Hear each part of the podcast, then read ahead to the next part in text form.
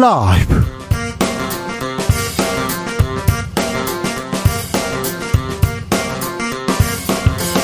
2023년 9월 14일 목요일입니다. 안녕하십니까. 주진우입니다.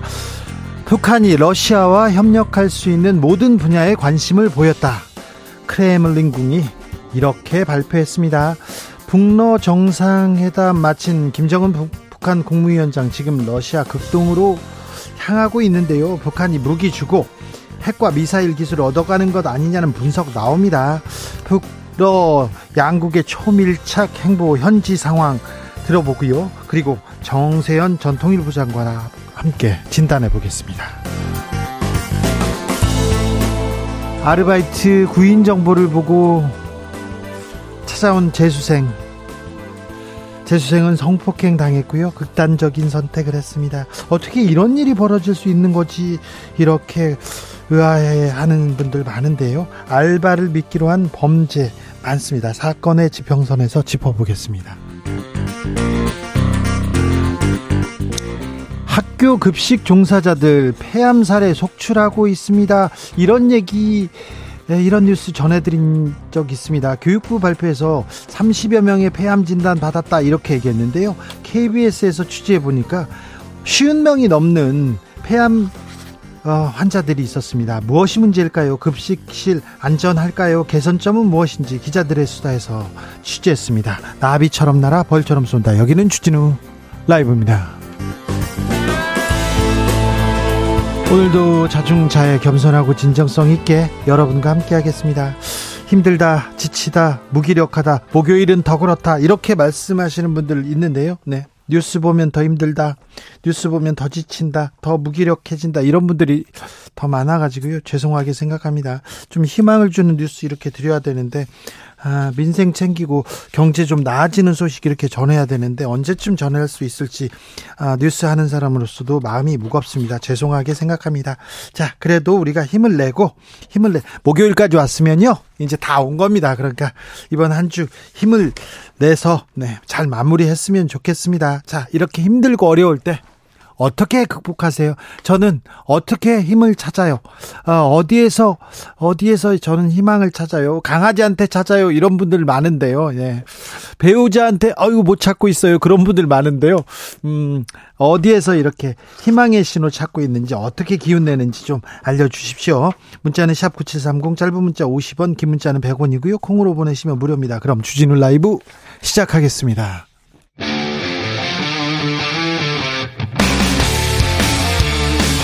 탐사보도 외길 인생 20년. 주 기자가 제일 싫어하는 것은?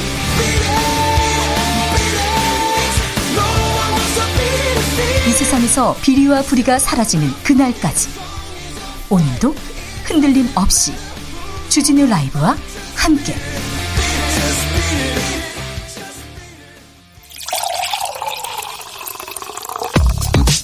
진짜 중요한 뉴스만 쭉 뽑아냈습니다. 주스.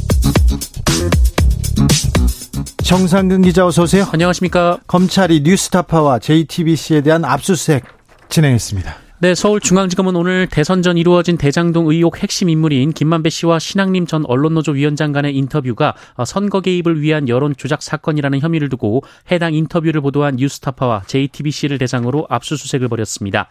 JTBC 어, 측은 압수수색에 협조했는데요. 반면 뉴스타파는 건물 출입구를 막고 검찰 수사관들과 대치했습니다. 어, 그러나 검찰은 2시간 20분 만에 건물 내부로 진입해 압수수색을 벌였습니다. 어, 또한 뉴스타파 한상진 기자와 이 뉴스타파로 이직한 봉지욱 전 JTBC 기자에 대한 자택 압수수색도 있었는데요. 검찰은 압수물 분석이 끝나는 대로 봉지욱 기자 등을 피의자 신분으로 불러 조사할 방침입니다.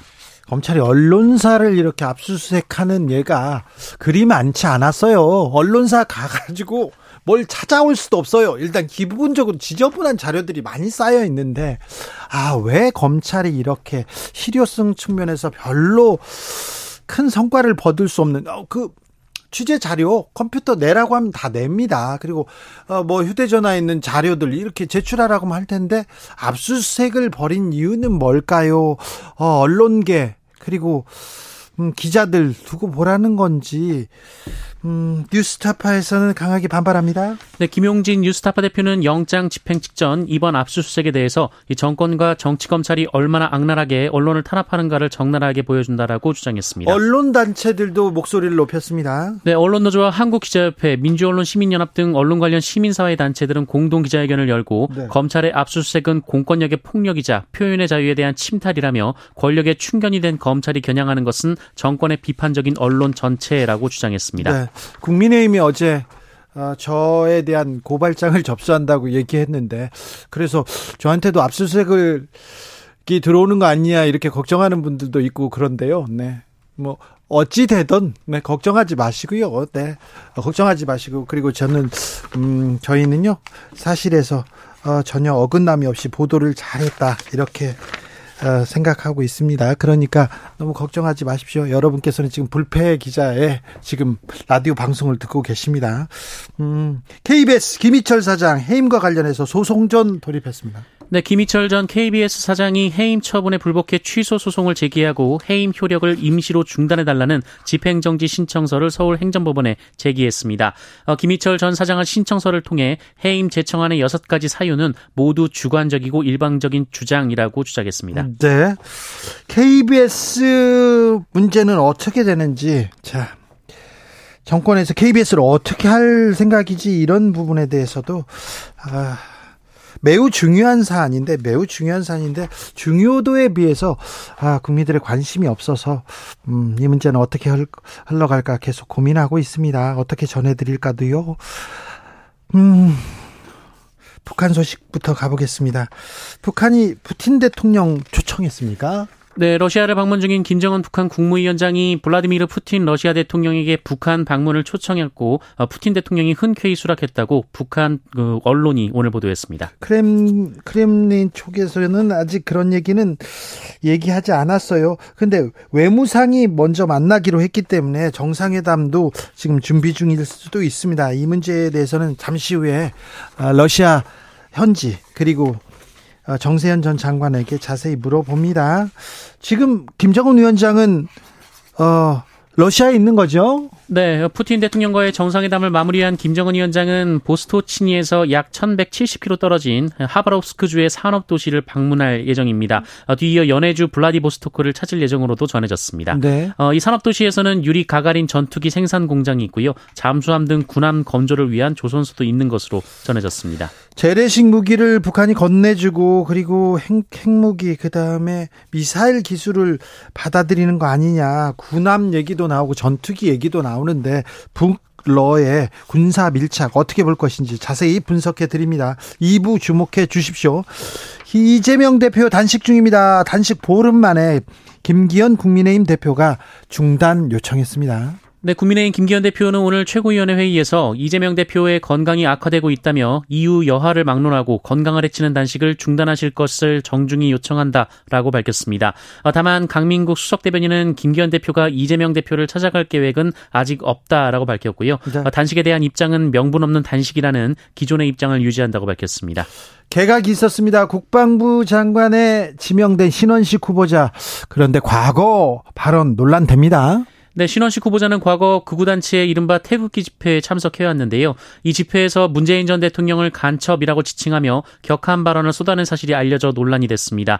또한 박근혜 전 대통령을 파멸로 이끌었던 촛불은 거짓이라는 주장을 하기도 했고요. 어, 노무현 전 대통령을 향해서는 초대 악마라고 주장하기도 했습니다. 전 대통령을 일단 간첩 악마라고 이렇게 했네요. 네, 1987년 민주화 항쟁 이후 한국 체제에 대해서는 자유민주주의가 아닌 인민민주주의라고 주장했고요. 특히 전두환 신군부의 12.12 쿠데타에 대해서는 나라를 구하려고 나온 것이라고 주장하기도 했습니다. 87년 민주화 항쟁 이후에 한국이 인민민주주의였다. 이걸 어떻게 해야 되나? 12.12 쿠데타는 나라를 구하려고 나온 것이다. 그런데요, 장관에 또 지명되자 입장을 또 바꿨어요. 네, 신원식 후보자는 오늘 기자들의 질문을 받고 쿠데타가 불가능하다는 것을 설명하는 과정에서 앞뒤 맥락을 좀 자르고 이야기한 것 같다라고 말했습니다. 어, 그러면서 12.12에 관한 대법원 확정 판결과 정부 공식 입장을 100% 지지한다라고 밝혔습니다. 이 박근혜 전 대통령 탄핵에 대해서는 그것도 법적 판단이 나왔다라고 덧붙였고요. 이 문재인 전 대통령에 대한 발언에 대해서는 개개의 발언에 대해서 충분히 설명드리겠다라고 밝혔습니다. 어, 근데 어떻게 악마 간첩이라고 얘기한 거를 어떻게 설, 충분히 설명할 수 있을지 한번 지켜보겠습니다. 음, 지켜보겠습니다. 장관의 발언. 네.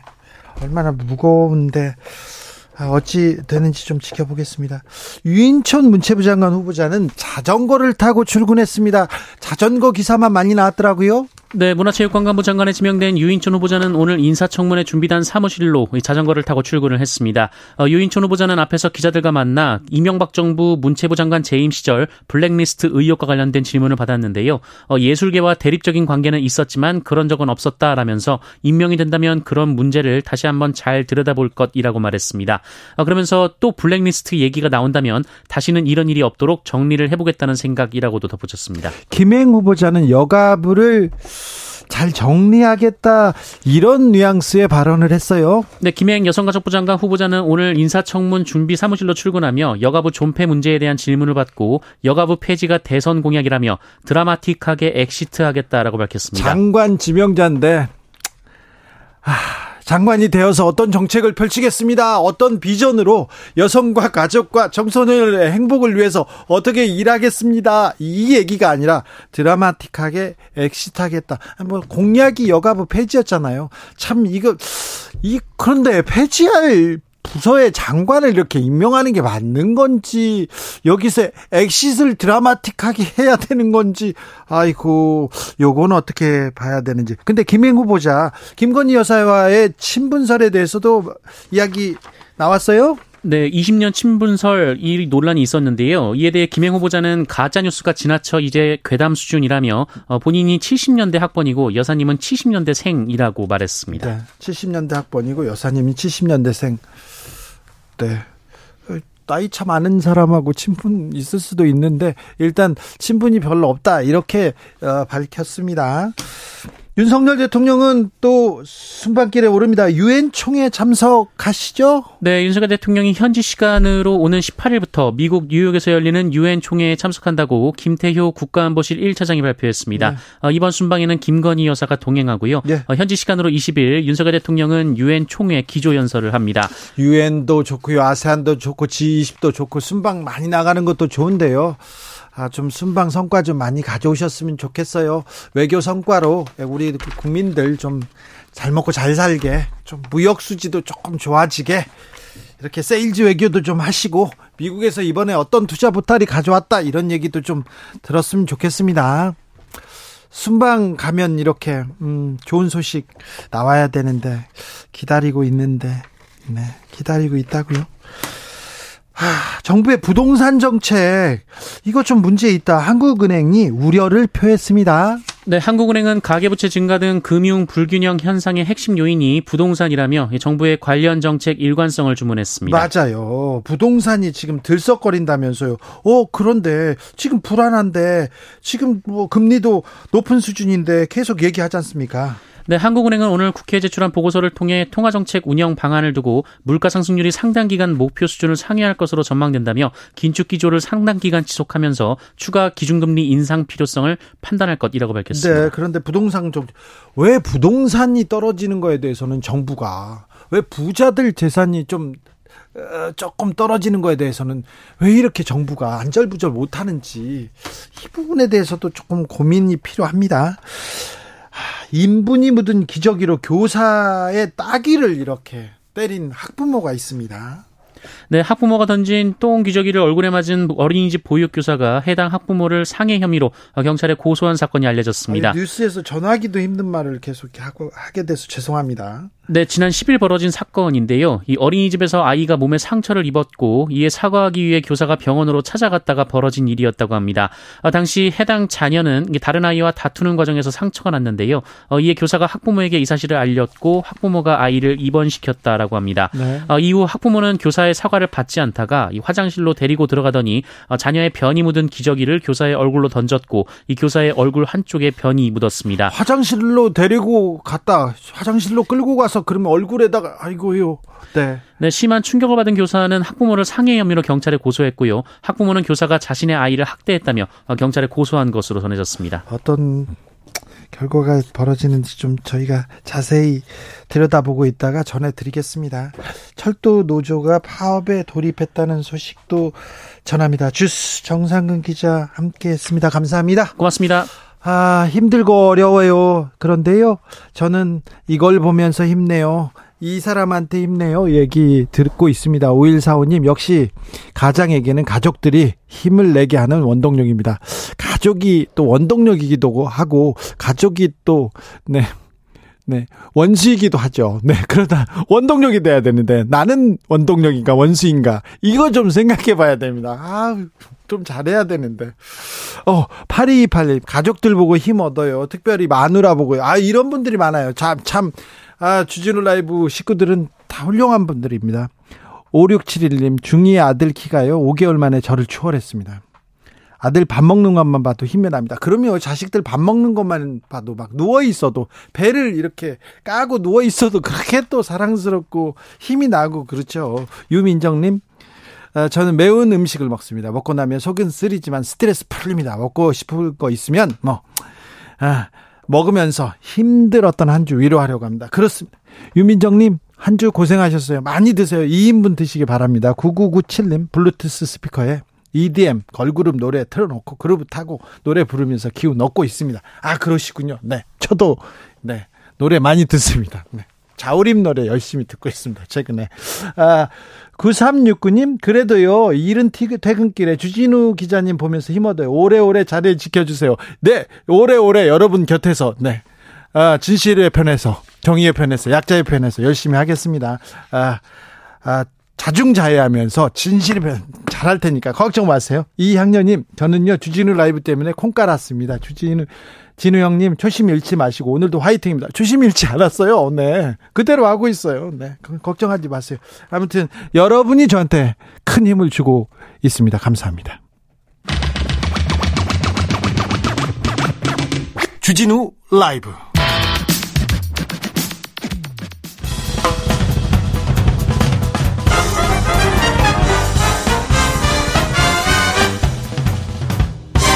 훅 인터뷰 모두를 위한 모두를 향한 모두의 궁금증 훅 인터뷰 러시아 우주기지에서 푸틴 러시아 대통령과 김정은 국무위원장 만났습니다. 왜 우주기지인지 어떤 얘기가 있었는지 초밀착 행보를 보이는데 아 다음 행보는 뭔지 아 모스크바 현지 연결해서 분위기 들어봅니다. 모스크바 조빈나 특파원 안녕하세요. 네, 모스크바 특파원으로 1년 동안 있는데요. 지금은 어, 회담이 이제 열리고 김정은 위원장이 이곳으로 도착하겠다고 한 그 러시아 극동 블라디보스토크에 와 있습니다. 네. 어, 어제 회담이 있었는데 어떤 내용이 네. 나왔습니까? 네, 사실 이번 회담 뭐 현재에서는 군사 작전하는 것 같다라는 말이 나왔습니다. 네. 시작부터 끝까지 철통 같은 보안 속에 정말 진행이 됐고요. 네. 그 김정은 위원장 뭐 러시아 방문 일자나 회담 장소도 사실 막판까지 극비리 이루어졌거든요. 예? 그런데 또 더 좀 특별했던 거는 회담 결과에 대한 뭐 공식 발표나 기자회견도 없었고요. 뭐 네. 어떤 협정을 체결했다 이런 협정 서명식 같은 것도 없었기 때문에 네. 이 퍼즐 맞추기 하듯이 뭐 이 푸틴 대통령이 이나 뭐 러시아 크렘린궁 대변인 발언 또 뭐 북한 같은 경우에는 조선중앙통신 같은 매체들의 언급들을 하나씩 맞춰가면서 네. 이제 상황을 유추를 하고 있는 상황입니다. 정상회담이 군사작전 네, 같아요. 네. 네. 저, 그래서 일단은 네. 네. 일단은 말씀하세요. 네, 그 푸틴 대통령 회담 이후에 러시아 매체와의 인터뷰를 가졌는데요. 네. 이 군사기술 협력 문제가 논의됐는지를 묻는 질문에 네. 러시아는 어, 유엔 안보리 상임이사국으로서 대북 제재를 지킨다. 일단 이렇게 말을 했습니다. 어허. 그러면서도 네. 이 현재의 틀 내에서도 주의를 기울이고 논의할 수 있다. 이렇게 말을 해서 이 북한과의 군사 협력 가능성 완전히 배제하진 않았습니다. 네. 뭐 크렘린궁 대변인은 어, 회담에서 북한의 비행사를 우주에 보낼 가능 가능성을 또 논의했다. 뭐 이런 말도 했고요. 예. 또 공개나 발표돼서는 안 되는 민감한 분야에서 협력할 수도 있다. 뭐 이 다른 나라에서 국가에서 뭐라 하든 북한은 중요한 이웃이다라는 말을 하기도 했습니다. 아, 네. 이 확대 회담의 그 배석자 면면을 보면 좀 어떤 내용이 오갔을지도 유추할 수 있을 텐데 러시아 측에서는 이 산업 경제를 담당하는 부총리 그리고 당연히 이제 외교 의전을 담당하는 외교 그리고 국방장관이 참석을 했고 북한 측에 중에서도 이 최선희 외무상 그리고 이 박정천, 강순남 국방상 등 이 군사 관련 1, 2위 등이 다 참석을 해서 이 어떤 논의가 오갔을지는 좀 예, 공개는 되지 않았지만 일단 네. 배석자 면면을 봤을 때 어떤 주제가 오갔을 것이다라고는 유추를 할 수 있습니다. 네. 저, 그리고 또 하나는 네. 이김 위원장이 건강이나 교육 또 인도주의 분야와 관련해서 러시아와 협력할 수 있는 어, 분야에 관심을 보였다고 러시아 측에서 설명을 했고요. 네. 그리고 푸틴 대통령은 특히 이 교통 분야, 뭐 공항이나 항구 같은 수송 시스템에 대해서 설명을 했다고 합니다. 그래서 양국 간 정부 간 위원회를 조만간 구성을 하기로 했다고 페스코프 대 변인은 어, 밝혔습니다. 알겠습니다. 우리 조특파원님의 빛나는 브리핑이었습니다. 저기요, 그런데요, 어, 보스토, 네. 보스토친이 여기, 네, 네. 보스토친이요. 네. 이, 그 우주 기지에서 만났잖아요. 여기도 네, 가셨어요? 네네.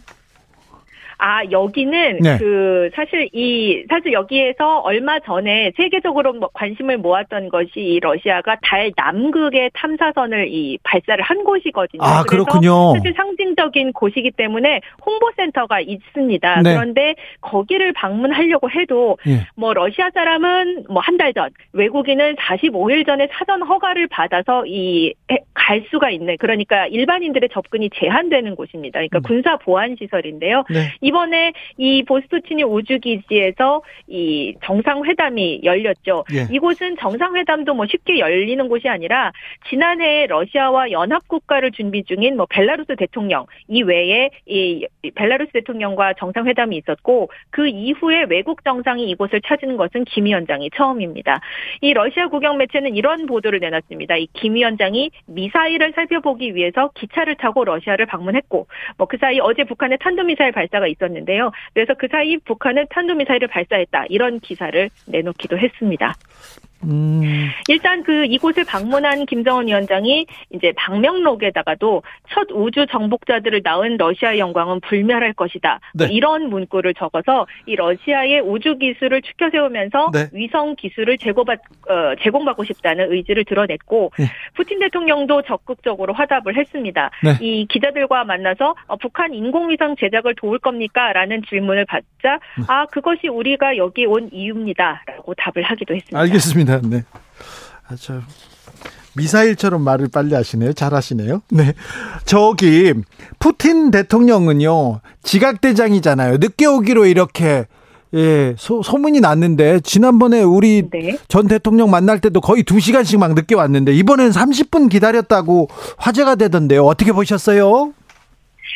아, 사실 서방과 이 미국 언론들에서 봤을 때는 이제 뭐 일부러 좀 일찍 와서 네. 굉장히 네. 좀 굉장한 어, 대우를 많이 해줬다. 뭐 이런 어, 보도와 시각을 많이 보도를 했었고 네. 이 러시아 매체에서는 그 부분에 대해서는 뭐 먼저 와서 기다렸다 이런 얘기를 나누지는 않고 있습니다. 네. 그리고 사실 이 이런 만나는 영상들이 사실 저희 그 저희 외신 취재진에게는 취재가 제한됐고 러시아 매 매체와 또 이 북한 매체만 이, 이 현장에 있을 수 있었거든요. 그것이 실시간으로 뭐 이렇게 생중계가 되듯이 막 나온 것이 아니라 이렇게 조각조각 이렇게 분할을 돼 왔어서 한 30분 정도 시차가 있는 것으로 돼 있었고 그리고 푸틴 대통령이 일단은 30분 정도 먼저 온 영상이 공개된 것은 맞습니다. 근데 뭐 그 부분에 대해서 특별한 의미를 이 러시아 쪽에서는 그렇게 부여는 하지 않고 있습니다. 네. 그렇지만 이 현장에서 이 취재를 하는 어, 제가 봤을 때는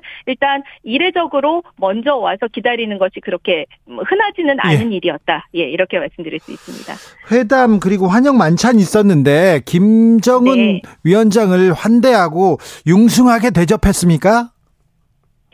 어, 일단 만찬 메뉴도 그 현장에 있던 러시아 매체 기자가 이렇게 그 만찬 메뉴 사진을 찍어서 올렸습니다. 예? 제가 그냥 한번 뭐 읽어드리면은 네. 뭐 무화과와 천도 복숭아를 곁들인 오리 샐러드, 네. 캄차카 게를 넣은 만두, 예? 버섯을 곁들인 철갑상어, 네. 뭐 구운 야채와 배를 곁들인 차돌박이 쇠고기 뭐 이런 식으로 일곱 가지 종류의 코스 요리가 이제 제공이 됐는데요. 네. 일단 러시아 매체에서 얘기하기로는 러시아 전역의 특산품이 담겼다. 그래서 굉장히 좀 어, 융성하게 대접을 했다라는 어, 식의 평가를 현지에서도 내놓고 있습니다. 그리고 일단 만찬사는 공개가 됐습니다. 이 만찬사를 좀 말씀을 드리면 푸틴 대통령이 새로운 친구 두 명보다는 옛 친구 한 명이 좋다. 이런 러시아의 속담을 설명을 들어서 오늘날 이 러시아와 북한의 관계를 잘 반영한다. 이렇게 얘기를 했고요. 이 김정은 위원장은 뭐 이 두 나라 간의 전략적인 이 지지 연대를 한층 강화해 나가기로 이 견해의 일치를 보았다라고 해서 굉장히 좀 밀착한 밀착하고 있는 그 관계를 대내외에 과시하는 그런 어, 발언들이 나왔습니다. 푸틴 대통령은 김 위원장의 러시아 방문이 우호적인 분위기 속에서 이루어졌다 이렇게 평가를 했고 김 위원장은 러시아와 장기적인 관계 구축을 희망한다 이런 어, 발언을 내놓기도 했습니다. 한미일 밀착 캠프 데이비드에서 이렇게 한미일 정상들 만나고 그러는데 어, 한미일의 네. 이렇게 동맹에 대해서 러시아는 어떻게 봅니까?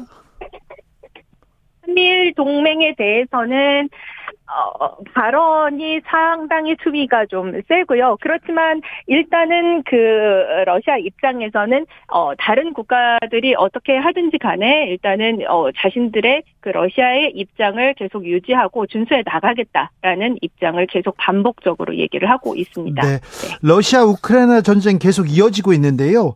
러시아 현지 분위기는 어떻습니까? 시민들은 뭐라고 합니까? 아, 네. 러시아에서는 이제 이 특별 군사작전이라는 용어를 사용을 하고 있습니다. 어, 이 현지에서 사실 뭐 지난해에는 동원령도 있고 했지만 지금은 어, 이 동원령도 해제가 된 상황이고요. 그리고 현지에서는 사실 어, 이 접경 지역에 서부 지역에서는 굉장히 드론이라든지 이런 그 공격들이 좀 많았었는데 모스크바 쪽에도 드론이 어, 떨어지고 있다라는 어, 소식들 많이 들으셨을 겁니다. 네, 예. 그렇지만 그렇지만 일반 시민들이 어 생각만큼 뭐 굉장히 뭐 불안해서 뭐 많이 떠난다든지 아니면 뭐 슈퍼마켓에 뭐 물건이 없다든지 그런 어 상황이 어 이렇게 보이지는 눈에 보이지는 않고 있습니다. 그리고 이 러시아에서 이 러시아 러시아의 그 특성이 뭐 정치적인 얘기 그리고 이 속내를 그렇게 잘 대내외에 얘기를 하지 않고 있습니다. 그래서 이 부분 겉으로 봤을 때는 어 그렇게 어 달라진 점이 많이 없는 것처럼 그렇게 네. 겉으로는 그렇게는 보이고 있습니다. 조빈나 특파원 모스크바에서 지내기에 생활하기에 괜찮으시죠? 안전도 어, 걱정할 필요 없습니까? 어, 걱정해 주셔서 감사합니다. 네. 걱정이 돼서 물어봤어요. 네. 괜찮으세요? 전쟁 전쟁을 어, 잘 치, 치르는 나라인데. 어, 열심히 취재 활동을 하면서 네. 네 그렇게 지내고 있습니다. 네. 너무 열심히 하면 또 러시아에서 당국에서 쳐다볼까봐 그것도 좀 걱정되는데. 네. 아무튼 건강하게 안전하게 잘 계셔야 됩니다. 네, 고맙습니다. 네, 또 상황 묻겠습니다. 모스크바 조빈나 특파원이었습니다. 지금은 블라디보스톡에서 설명해 주셨습니다.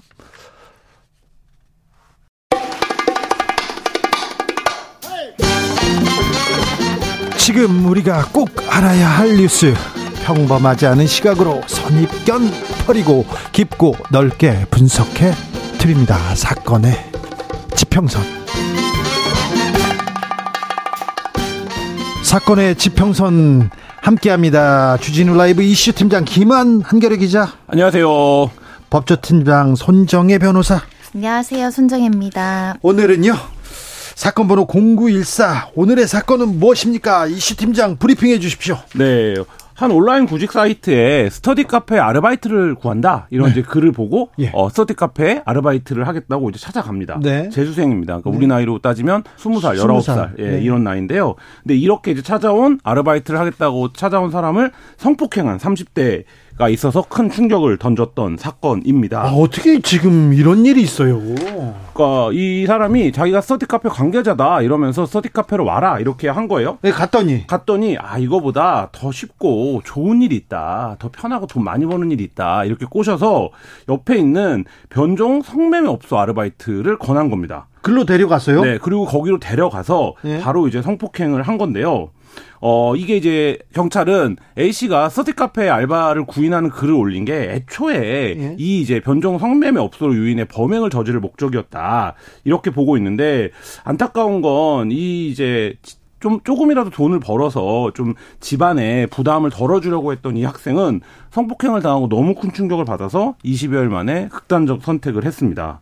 그래서 유족의 신고로 이제 수사에 착수를 했는데 문제가 또 뭐냐면 이게 이제 당사자가 사망을 한 상태가 됐기 때문에 성폭행에 대한 피해 진술을 이제 받을 수가 없는 상황이어서 강간 혐의 적용이 지금 좀 쉽지 않은 상황이고요. 아, 그래요? 예, 그래서 이 경찰은 이제 A 씨가 이 이런 이제 비슷한 수법으로 성매매 알선을 했다는 사실을 밝혀내고 추가적인 피해자를 지금 찾는데 주력하고 있, 있는 상황입니다. 변호사님 어떻게 이런 일이 있습니까? 이, 이 사람 이거 이거 재질이 너무 너무 나빠요. 너무 나쁜 건데 네. 사안을 자세히 보면 이 학생이 이제 스터디 카페 아르바이트를 하려고 했던 예전에 것도 예전에 독서실 막 그렇죠. 그런 데죠. 그러니까 재수생이니까 네. 공부하면서 네. 부모님한테 좀 도움이라도 되려고 공부하면서 할 수 있는 아르바이트를 찾았던 성실한 학생으로 보이고요. 네.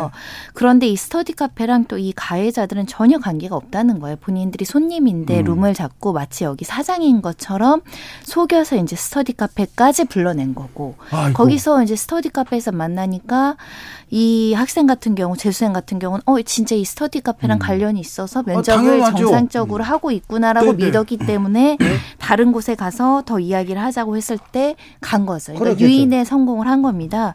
굉장히 안타까운 것은 이 이제 이 사건 피해가 발생했는데도 경찰에 신고하지 않았다는 점.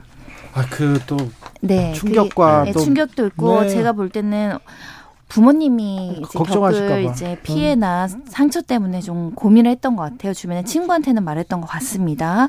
결국 이제 극단적인 선택을 해서 굉장히 몹시 괴로워했던 것으로 알려지고 있는데 이 사안의 이 가해자들이 이 사람한테만 이런 짓을 한 것이 아니라 그, 러게요 이렇게 뭐, 허위로 유인해서 면접 보러 와라 인터뷰하라 와, 라 대신 뭐 이런 유사 성매매 없으나 이런 데를 알선하는 연락을 한 게 최소 2, 30 명이 존재한다는 어. 2, 30명이나요? 예, 부산에서 발생된 사건이고 더 여죄가 있는지 이제 조사를 하겠다라는 것인데 혹여라도 비슷한 일을 당하신 분들은 음. 부산 사하경찰서에 빨리 신고를 하셔야 될 것 같고요.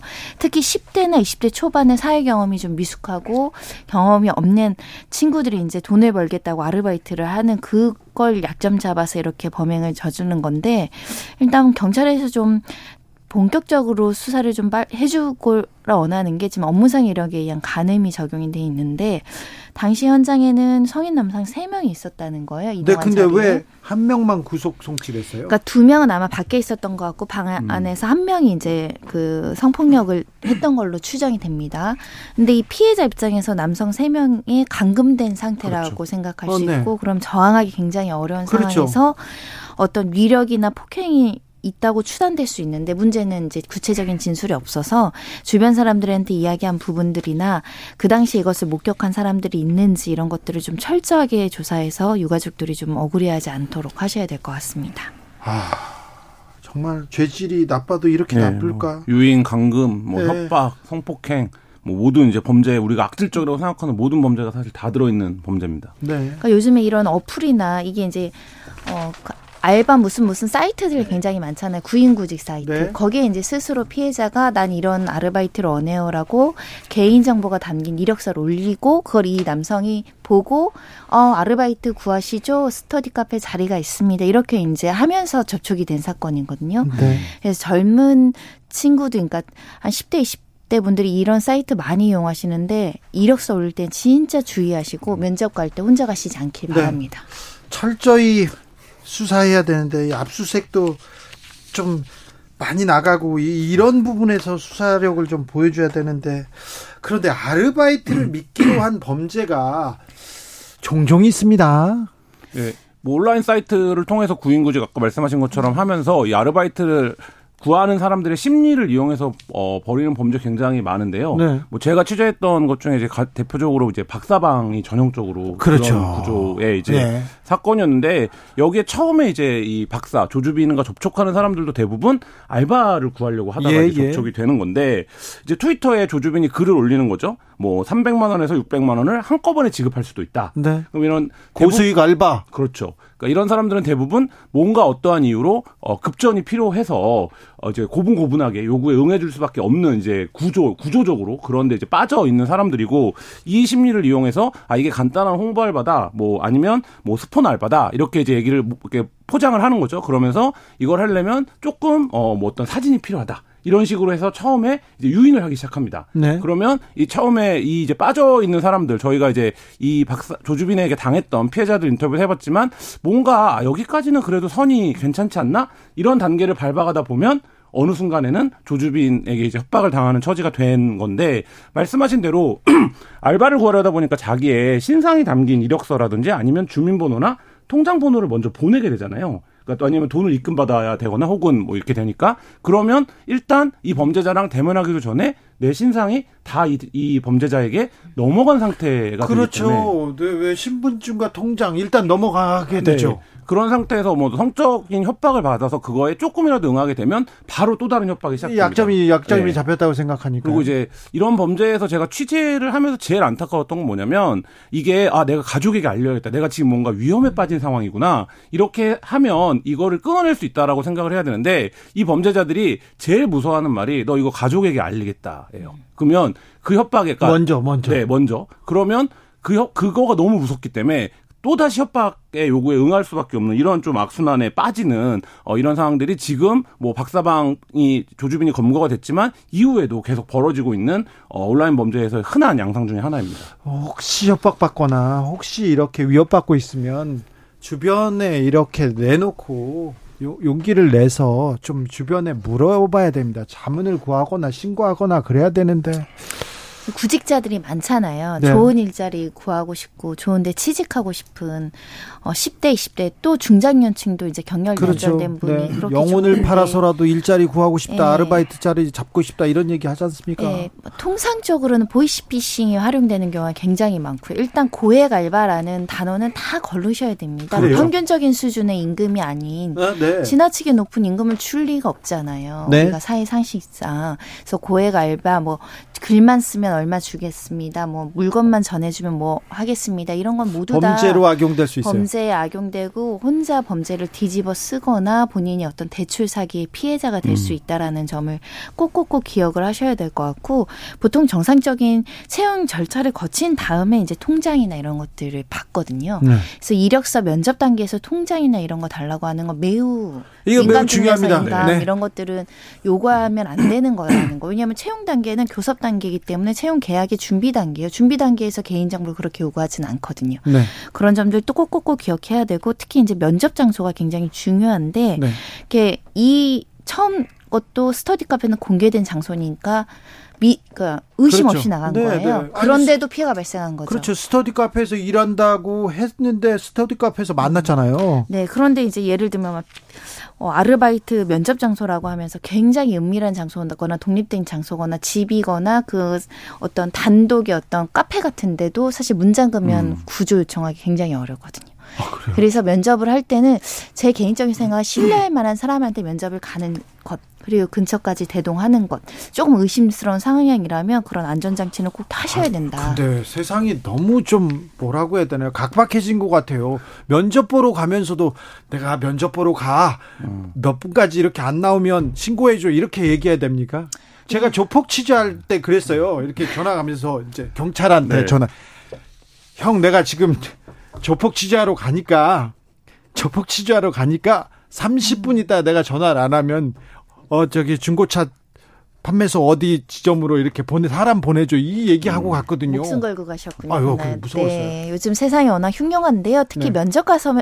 가정에서 성추행 피해를 당하는 피해자들이 좀 있습니다. 그래요? 그러니까 사장님은 좀 우월적지고 나는 그렇죠. 채용을 해야 되니까 이쁘게 보여야 되고 착하게 보여야 되고 채용이 돼야 되니까 눈치를 보게 되잖아요. 그 면접장에서요? 네, 그리고 막 까탈스러운 사람이나 예민한 사람으로 보이면 사장님이 나를 채용해 주지 않을 것 같으니까 기본적으로 그 사람 잘 보이려고 하잖아요. 맞춰 주거든요. 잘 보이려고 잘 보이고 싶죠.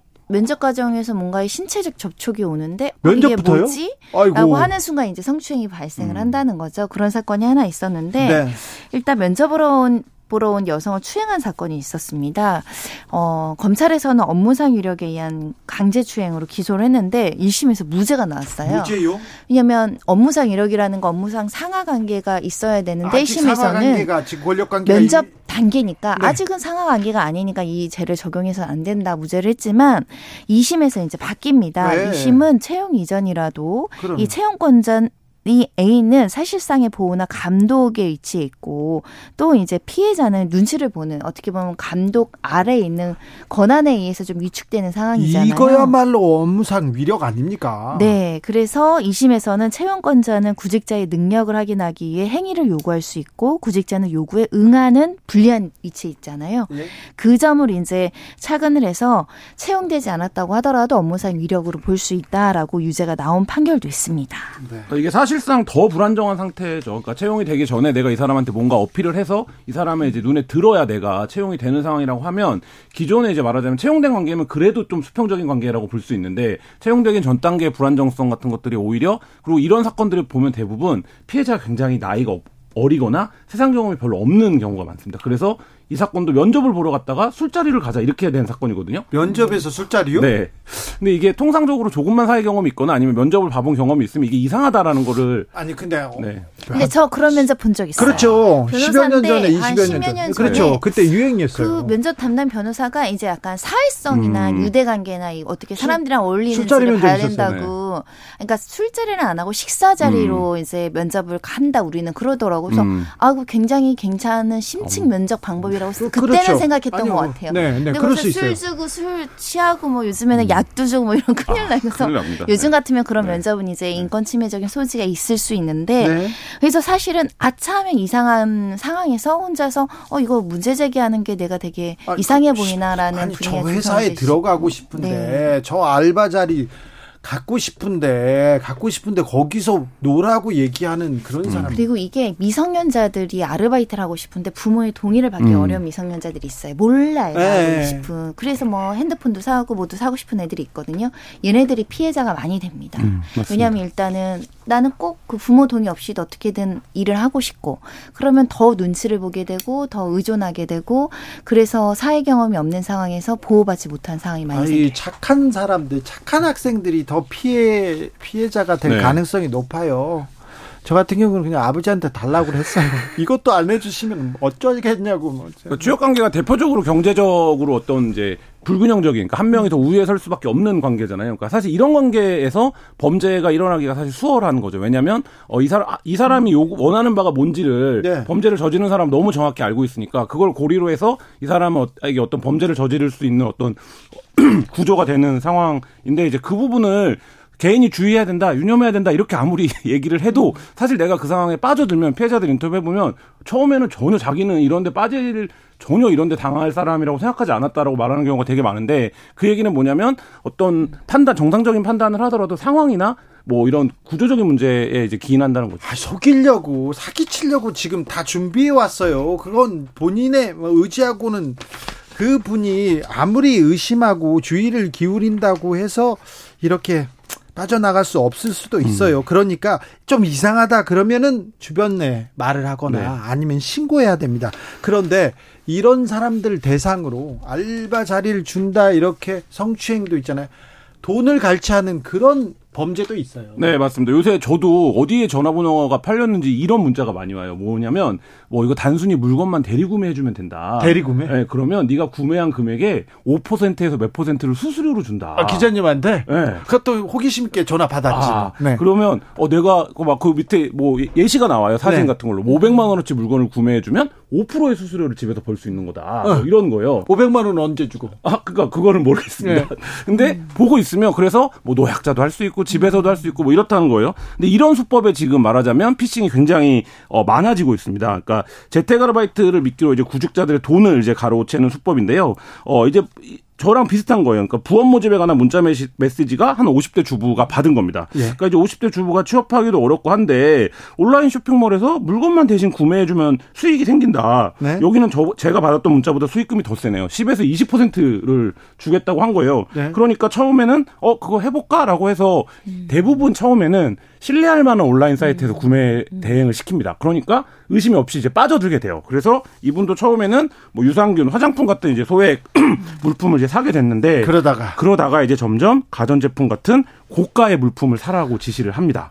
어, 그러면서 이제 이게 겁이 나기 시작하죠. 물건을 내가 사는데 이 물건 값을 아직 못 받은 거니까. 그래서 500만 원의 원금 반환을 요구하니까 어, 소득세 명목으로 260만 원을 추가로 요구 합니다. 그러니까 뭐, 무슨 얘기냐면 260만 원을 더 입금해 주면 우리가 세금 처리하고 다 돌려줄게요. 이렇게 하는 거였는데 이게 어떻게 생각하면 이거 왜 응하지 하는데 이거에 응하는 사람들이 굉장히 많습니다. 왜냐하면 380만 원을 받아야 되는데 음. 어 120만 원을 더 입금하면 우리가 뭐 계좌가 막혀서 그러니까 500만 원으로 돌려줄게 이런 식으로 얘기를 하면 이거에 속는 사람들이 굉장히 많아요. 아니 계좌가 왜 막혀요? 그러니까요. 그런 계좌 막혔으면 이상하지. 제가 이런 사건도 취재를 해보면 막 금감원에서 온그 공문 같은 것도 막 보내줘요. 우리가 지금 당신한테 돈을 돌려줄 계좌가 막혀 있어서 자, 돈을 줄, 텐, 줄 텐데 세금 내야 돼. 네. 그래서 100만 원만 보내. 이런 거 있잖아요. 그렇죠. 그 전에는 거래가 거래가 되고 있었고 믿을만하고 음. 네. 회사고 그러니까 그 이런 수법의 이제 폰지 사기가 최근에 굉장히 늘어나고 있고 이게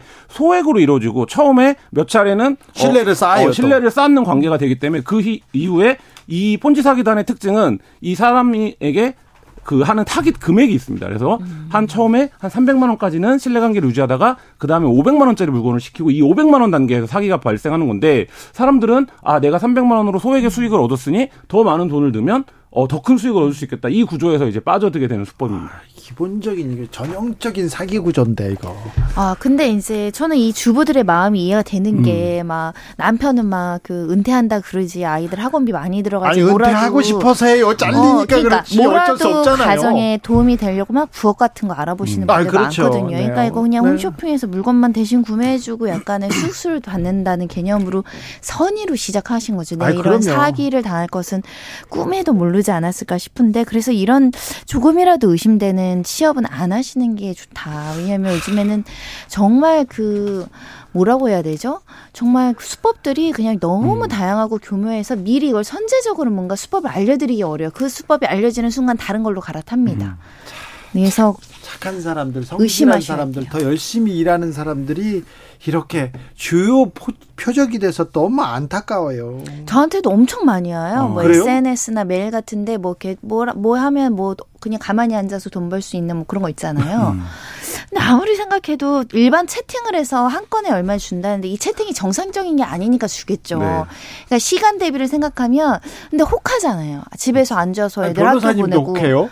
예? 아, 그러니까 그 내용을 보면 저는 이제 워낙 사기 사건을 많이 봤으니까 네. 의심이 있는 직업이지만 네. 내가 진짜 돈이 급한데 시간은 있어. 네. 집에서 할 수 있는 거래. 채팅만 하면 된대. 대리 구매만 하면 된대. 내 명의만 좀 빌려주면 된대. 혹할 수 있죠. 네. 조심해야 될 것 같아요. 기자가 평생 의심하는 직업이잖아요. 음. 물어보면 계속 묻고 따지고 음. 아닌 것 같은데요. 이렇게 저 비판하는 직업이잖아요. 기자들 사기 많이 당해요. 아, 그래도 당하죠. 네. 여기 이런데 당한 곳 제가 이름 한 다섯 명 될 수 있으나 네. 음. 명예훼손 관계로. 네. 네. 저는 그런 것도 봤어요. 취재하다가 BJ 어떤 BJ가 개인적으로 말을 걸어온 거예요. 그러니까 음. 자기가 봤던 음. 영상에 출연하는 음. BJ예요. 근데 아. 내가 지금 별풍선이 몇 개가 있는데 음. 이게 현금 얼마인지를 이 사람도 알잖아요. 근데 내가 지금 40개가 모자라서 이거를 환전을 못 하고 있다. 40개만 좀 보내줘라. 그럼 내가 환전한 다음에 돈으로 줄게. 그래서 그런 이제 소액 사기도 많이 당하 더라고요. 옛날에요. 저 취재할 때 돈이 많은 사람이야. 돈이 많은 사람이에요. 어디 그, 그 여자분한테, 음. 어, 뭐, 어, 밥을 먹으라고 할 때 식당을 전체를 예약한다던가, 음. 호텔에서 뭐 스위트룸에서 음. 이렇게 얘기한다던가, 막 아주 비싼 귀금속을 준다던가. 그런데 결국은 돈 좀 더 내가, 음. 어, 오빠가, 네, 오빠가 저기 마포에 배 만들어 어, 어, 5억이 부족하네. 아, 사기꾼이군요. 어, 전형적인. 주고 네. 이 거의 비슷한 구조 아닙니까 이거? 네. 네. 아, 그 특히 이제 예전에 전형적인 수법인데 한 10년, 20년, 30년, 40년까지 있을 음. 수 있는 게 피팅 사기 있잖아요. 요즘 음. 워낙 홈쇼핑 많고 다 온라인 거래하니까 아이들이 모델 그 아르바이트를 굉장히 음. 많이 하고 싶어 하거든요. 그래요? 거기에 굉장히 피해가 많아요. 음. 진짜요? 네. 아니 그게 무, 무슨 사기죠? 그러니까 모델 하나 옷 입어주면 10만 원, 20만 원, 30만 원 준다. 굉장히 고액 알바잖아요. 네? 근데 그렇게 그 면접 장소에서 성추행이 이루어지거나 강금에서 동영상을 음. 찍는데 악용되거나 네. 그 피팅 모델은 한번 고민을 하고 면접을 나가야 됩니다. 네. 아, 이거 처벌을 좀 강화해야 되는 거 아닌가요? 이게 문제는 익명으로 이제 서로 소통을 하는 경우가 그렇죠. 굉장히 많고 거점이 제대로 없고 모든 게 거, 짓이거나 소위 말하는 바지 사상을 내세워서 이렇게 네. 아이들을 유인하는 경우가 많거든요. 네. 그래서 사실은 예방도 중요하고요.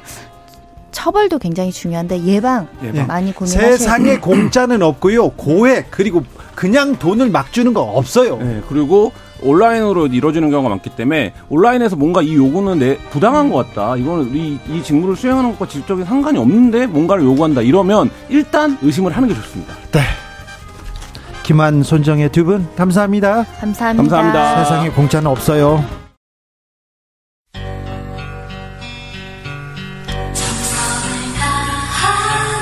정성을 다하는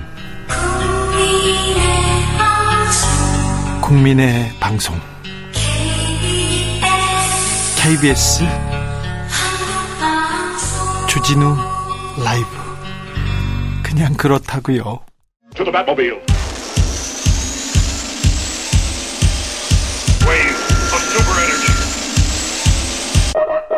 주 기자의 1분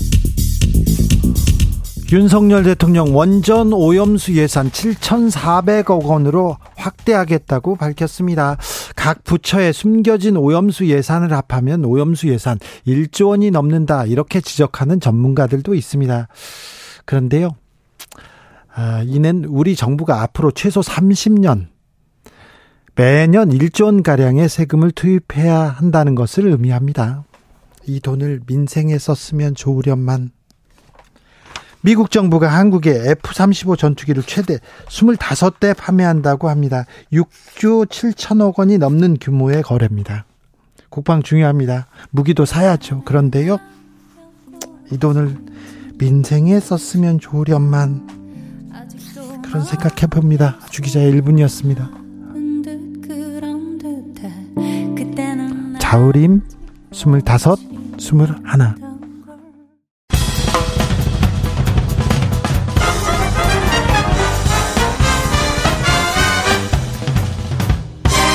훅 인터뷰. 훅 인터뷰 이어갑니다. 북로 정상이 4년 5개월 만에 만났습니다. 무기 주고 핵과 미사일 기술 받아오는 거 아니냐 걱정하는 시각 많은데요. 음. 아, 북러의 밀착 행보 어떻게 봐야 되는지 자세히 분석해 봅니다.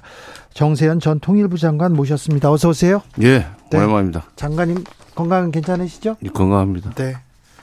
이게 어? 보이는 라디오 아니야. 네, 네. 그러니까 아마 그림, 그림 보면 건강한 네. 게 드러나겠지. 좋아 보이십니다. 네. 저는 괜찮습니까? 네, 괜찮아. 네, 알겠습니다. 염색 잘 나왔어. 아이고, 네, 감사합니다. 3박 4일 동안 2,700km를 달려가지고, 네. 또 열차로 달려가지고 북러 정상회담 했습니다. 자, 정상회담 총평부터 이렇게. 이번 만남의 의미 어떻게 보십니까? 우리 장관님께서는. 그 북러 간에 그러니까 북한은 그 러시아한테 재래식 무기 주고 네. 우크라이나 전쟁에 쓸 수 있는 대신 러시아로부터는 그 미사일 뭐 미사일이고 또 그 유성이니까 예. 유성 인공위성 관련 그 기술 그를 지원받고 네.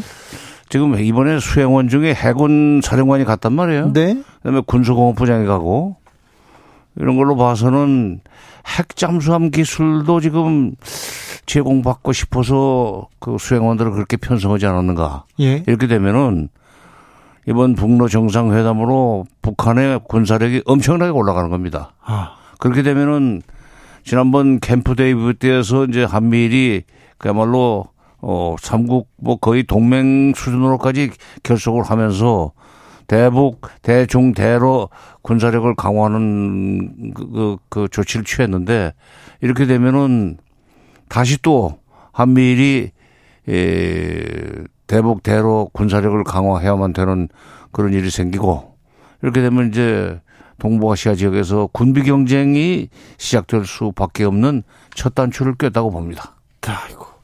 하바rov스키 방문 후에 지금 블라디보스톡으로 김정은의 그 김정은 위원장이 탄 열차는 이렇게 출발했다 이런 보도가 나오고 있는데요.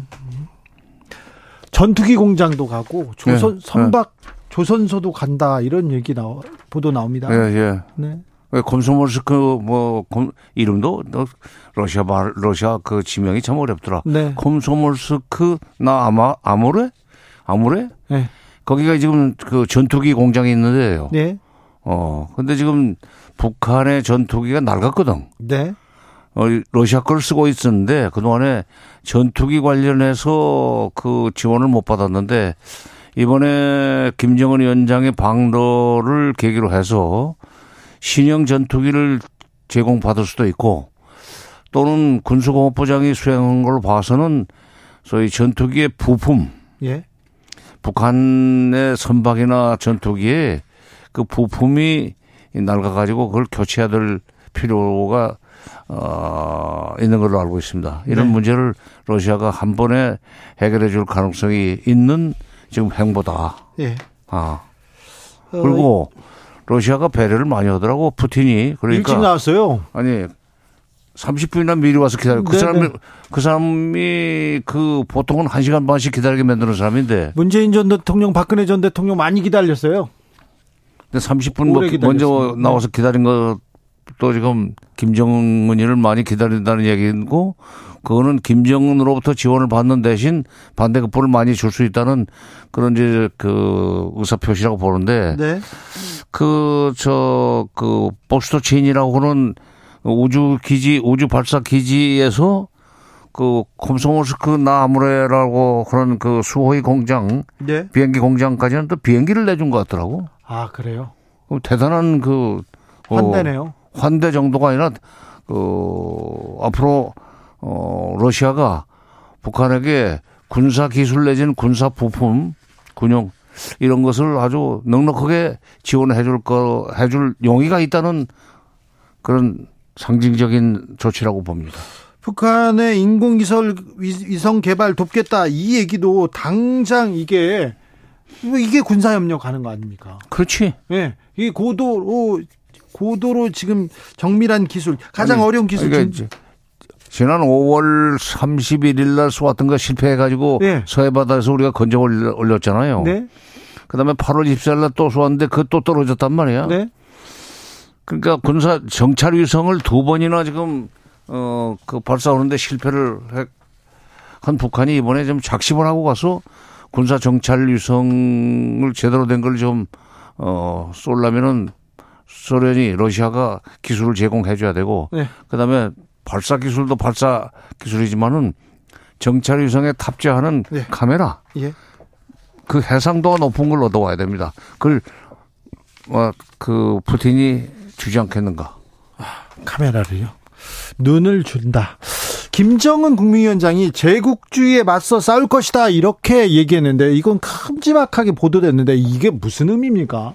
제국주의는 이제 미국을 얘기하는 네, 거지. 미국이요? 어, 미국을 네. 얘기하는 건데 미국과 그 미국을 상대로 해서 어 그 북한과 러시아가 손잡고 싸우자는 얘기인데 예. 요즘 그렇게 남북에 다 주의를 이렇게 주의 타령을 하네. 한쪽에서는 공산 전체주의 타령을 하고 예. 북쪽에서는 또 제국주의 타령을 하는데 네.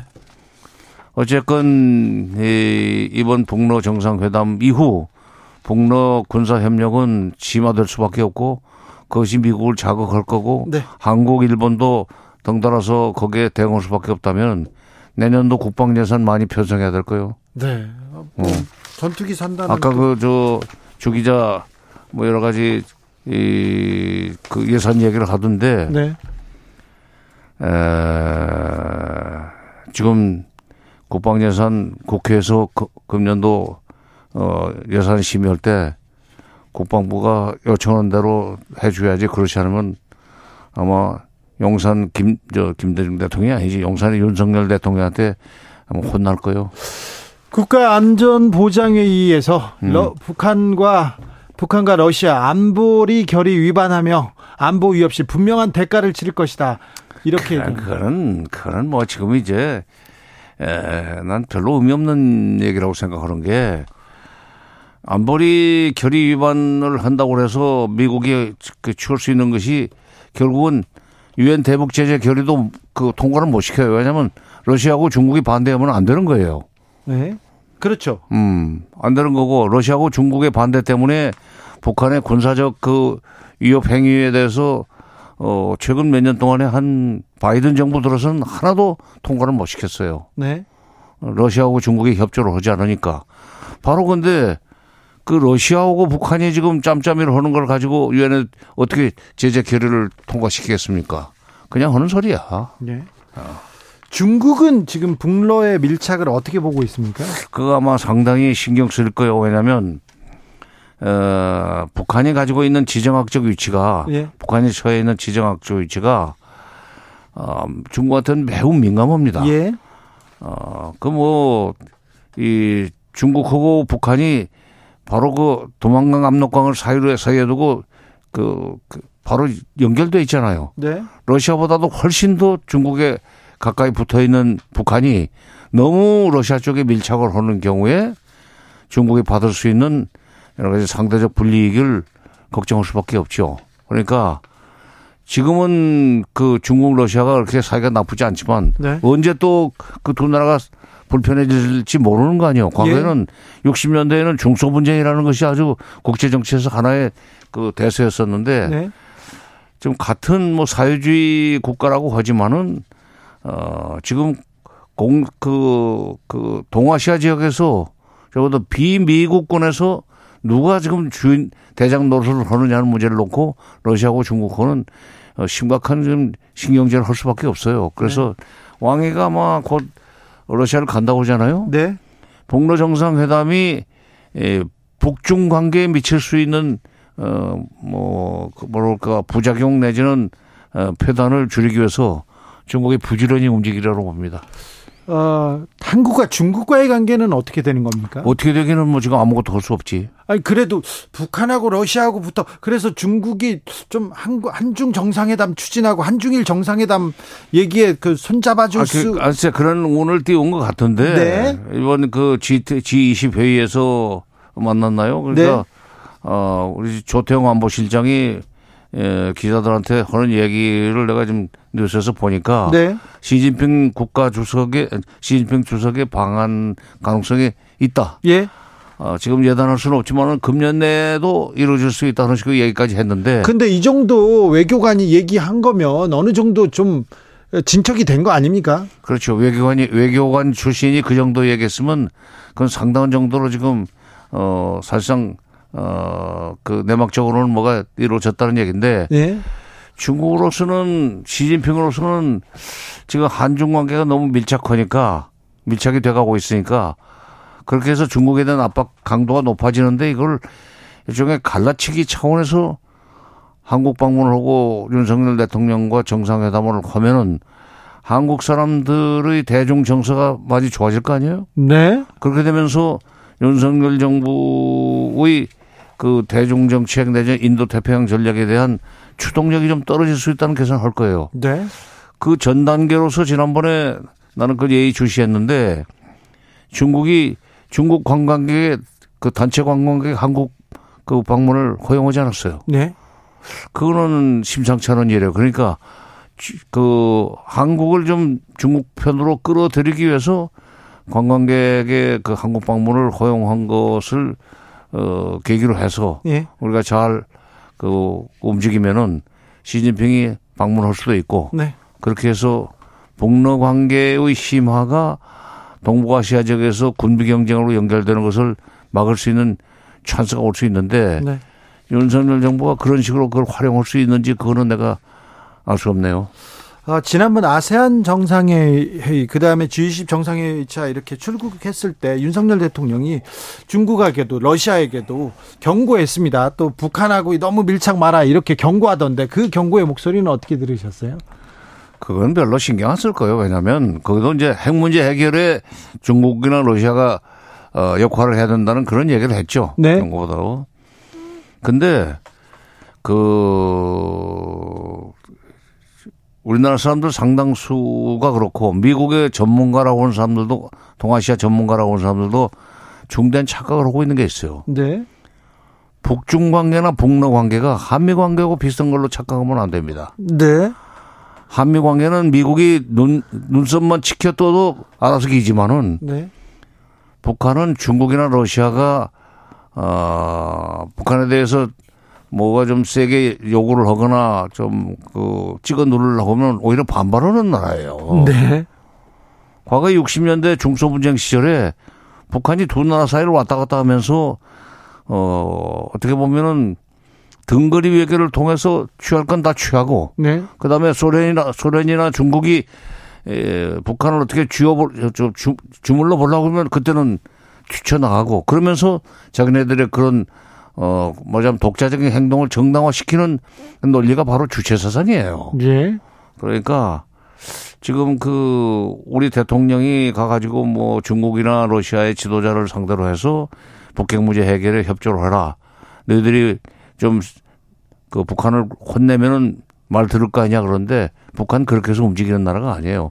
북한은 자기네들이 북핵 문제 해결의 조건으로 내걸고 있는 소위 그, 그, 뭐, 북미 관계 개선이라든가, 정전협정의 평화협정으로의 전환이라든가, 이런 그 조건이, 전제 조건이 충족되지 않으면은, 네. 러시아나 중국이 아무리 압박을 가해도 움직이지 않을 겁니다. 예. 어. 저... 번지수 잘못 찾은 얘기예요, 그건. 알겠습니다. 음, 북한이 저 푸틴 대통령 어, 초청했다, 방북 요청했다 이렇게 얘기하던데 글쎄, 부분... 근데 뭐 원칙적으로 뭐 온다고 해야지 뭐 초청을 정중하게 초청을 했는데 내가 왜 가나 하는 식으로 얘기할 수 없지. 아, 그렇죠. 문제는 좀 네. 간다고 하지만 언제 오느냐가 중요한데. 네. 근데 바로 이어서 러시아 외무장관인가가 만나기로 했대요. 어, 뭘 만나기로 해? 러시아 외무장관은 북한을 방문할 예정이다. 글쎄, 이렇게. 방문할 예정이라고만 해, 하는데 그게 푸틴의 평양 방문을 준비해간 회담은 아닌 것 같고. 네. 다른 어, 이저 북러 간에 처리해야 될 일이 있기 때문에 러시아 외무장관이 와가지고 어 그 협의를 한다는 얘기를 하면은 푸틴의 평양 방문은 그만큼 늦어진다고 봐야죠. 아 예. 크게 봐서 어, 언제 갈게 예. 기회가 되면 갈게 하는 얘기하고 금년에 갈게 하고 다르죠. 지금 평양으로서는 어 김정은으로서는 푸틴이 될 수 있으면 빨리 와주기를 바라겠지만 또 푸틴이나 러시아도 미국을 의식해야 되는 문제가 있으니까 네. 그렇게 쉽게 가볍게 움직이기는 어려울 거예요, 아마. 그렇습니까? 유엔 총회 참석차 유, 윤석열 대통령 또 어, 순방에 나섭니다. 그런데 유엔에 가서 북한과 음. 러시아에 또 한마디 하겠죠? 그렇죠. 근데 북한이 뭐, 뭐 만나주겠나? 그런가요? 저 아니 그러니까 이번 유엔 총회에 북한에서 누가 올지 모르지만 아마도 그 그냥 그 유엔 주재 대사가 아그 뭐 연설을 하든지 아니면 어뭐 토론에 참가하든지 하는 정도로 끝날 거예요. 네. 음. 자 중국과 지금 북한은 음. 경제교를 더 어 확장 확대하고 있는 것 같습니다. 뭐 그래, 비행기도 가고 기차도 음. 왔다 갔다 하고 이제는 교육 코로나 코로나 때문에 그 동안에 이제 팬데믹 때문에 네. 문을 꽁꽁 걸어 잠고 있었는데 그 이제 북한에서도 코로나가 어느 정도 이제 한물 갔다고 생각하니까 드디어 이제 에 단동 그 철교도 열고 비행기도 베이징까지는 그 운행을 하고 뭐 그런 것 같은데. 네. 근데 지금 중국과 북한의 그 말하자면 그, 그, 그 교류 협력 왕래가 시작됐다는 얘기는 그동안에 문 닫혀, 문이 닫혀 있는 동안에 북한 경제가 굉장히 어려웠었는데 예. 식량 문제도 있고 예. 또뭐 여러 가지 뭐 석유 문제도 있고 등등 소위 그 생활 필수품이 절대적으로 부족한 상황에 처해 있는 북한으로서는 중국으로부터는 그런 경제적 지원을 받아내려고 할 거예요. 네. 그리고 좀 이번에 러시아 방문을 통해서는 군사적인 지원을 받아내고 그러니까 그 안미 경, 그러니까 안미 경중이 아니라 안로 그 경중이 됐지, 북한도. 음, 네. 어. 그러니까 중국, 중국으로부터는 군사기술보다는 경제적인 지원. 네. 왜냐하면 북한의 무기 체계 자체가 러시아 거예요, 원래가. 예. 어. 자, 그런데요. 우리도 북하고 좀 교류하고 얘기는 해야 될 거 아닙니까? 대화는 시작해야 될 거 아니에요. 글쎄, 그건, 그 당위적으로는, 그 당위론적으로는 그런 얘기 할 수 있지만. 네. 윤석열 정부가 지금 뭐 그거 할수 있는 가능성은 없는 판에 내가 여기까지 와가지고 뭐 허나만 허나만한 소리 뭐 비 오면 우산 써야, 써야 된다는 얘기 뭐 뭐로 하겠어요? 아니 대결보다 평화로 가야 될 거 아닙니까? 아, 그러니까 대화로 가야죠. 공자 말씀이지. 근데 공자 말씀을 안 듣는데 무슨 소용이 있어? 그게. 아니 그 이거는 아니 한반도는 평화가 밥이고 법인데요. 평화로 가야죠. 언제까지 대결 긴장 뭐 긴장 고조로만 갑니까? 미사일 쏘고 훈련하고 계속해서 이렇게 대결만 할 겁니까? 그러니까 네. 평화를 지키는 길과 평화를 만드는 길이 있는데 네. 과거에 그 진보 정권은 평화 지키기와 평화 만들기를 병행을 했습니다. 네. 어? 예. 그런데 그 보수 정권은 평화 만들기를 그 되게 저그 그 포기를 해요. 그 평화 지키기만 해요. 안보만 강화해. 네. 지금 통일부 기능을 축소하고 인원을 그렇게 대폭 축소하는 것은 평화 만들 평화 만들기에는 관심이 없다는 얘기예요. 지금 주 기자가 지금 우리가 뭐 남북 간에 뭐 대화도 해야 되는 거 아니냐는 얘기는 평화 지키기 차원보다는 평화 만들기 차원에서 당연히 일을 있어야 되는 일인데 통일부 기구를 저렇게 축소하고 인원을 축소한 마당에 뭐 북한과의 그 대화 같은 건 그 기대할 수가 없 는 것이 현실인데 뭐 그거에 대해 무슨 얘기하겠어요 내가? 힘 대결. 좋습니다. 좋은데 너무 힘 대결. 여기에만 강조하고 있는 거 아닌가 그런 생각합니다. 글쎄 뭐 그 새는 뭐그 좌우의 날개로 난다고 그러는데 오른쪽 오른쪽 날개가 되는지 왼쪽 날개가 되는지 하나를 부러뜨려 놓고 그대로 날개 날고 싶다고 그러는데 그게 되겠는가 하는 얘기야. 다시 말해서 평화 지키기를 하는 국방부 예산 그대로 유지하라 이거야. 평화 만들기 하는 통일부 예산을 그렇게 줄이고 그다음에 기구도 축소하고 인원도 축소하고 그 얘기는 윤석열, 윤석열 정부는 당분간 임기 중에는 평화 만들기는 안 하겠다는 얘기 아니야. 거기다 대고 무슨 어? 당일 원전 얘기는 할 필요가 없어요 지금. 네. 음. 듣지도 않을 거고. 네. 한반도 평화를 위해서 여러 일본과의 관계는 어떻게 보십니까? 일본과 관계 뭐? 네. 한반도 평화를 위해서 지금 일본과의 관계가 이렇게 밀착돼야 된다 이렇게 얘기하는 것 같은데. 한반도의 평화가 한반도의 안보를 확실하게 그 강화하기 위해서 일본과의 관계를 어 그 강화해야 된다는 것이 지금 윤석열 정부의 기본 철학이죠. 네. 그 한미일이 그 뭐 가치 외견이 뭐 가치 동맹이냐 하면서 한미일이 완전히 하나로 똘똘 뭉쳐가지고 네. 어 북한을 막아야 된다고 그러는데 사실 미국이나 일본은 북한 때문이 아니라 중국이나 러시아 때문에 지금 한국을 일본 밑에 갖다 집어넣은 거란 말이야. 캠프 네. 데이비드는 그 세 나라의 관계가 미국, 일본, 한국 이렇게 된 겁니다. 네. 어? 우리가 일본 밑으로 들어간 거요. 그리고 심지어 지금 미 국방부에서는 우리 동해를 일본해로 표기를 하고 그걸 정, 그걸 뭐 옳은 일이라고 지금 얘기를 하는 것 같은데 일본 해 속에 있는 섬이 두 개가 있어요. 울릉도하고 지금 독도. 앞으로 그 일본 섬이라고 주장을 할 때 윤석열 정부가 거기에 대해서 지금 아무 말도 안 했는데 일본 해라고 하는 표기에 대해서 나중에 그걸 항의할 수 있을지 내 걱정인데. 우리 땅이어서 우리 땅에서 도 그냥 뭐 아니 글쎄 어. 그동안에 치료적 지배라고는 네. 논리로 그걸 막았었는데 네. 물론 울릉도는 뭐 한국 사람들이 살고 있으니까 뭐 더 말할 것도 없지만 독도도 지금 치료적 지배를 하고 있어요. 예. 그러나 한미 연합 한미일 연합 훈련을 한답시고 독도에다가 일본 배를 갖다 대놓고 거기서 우길기를 나부끼면서 거기서부터 무슨 어 어, 그 대로 무슨 뭐이 이그 해상 훈련 일본 자유대가 움직인다든지 네.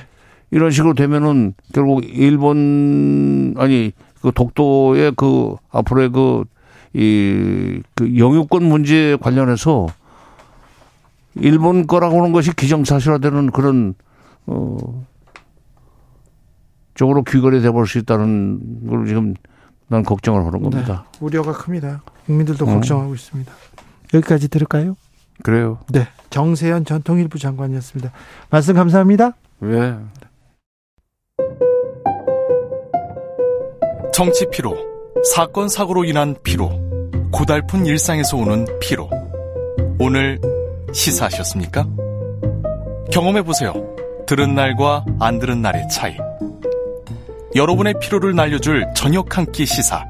추진우 라이브.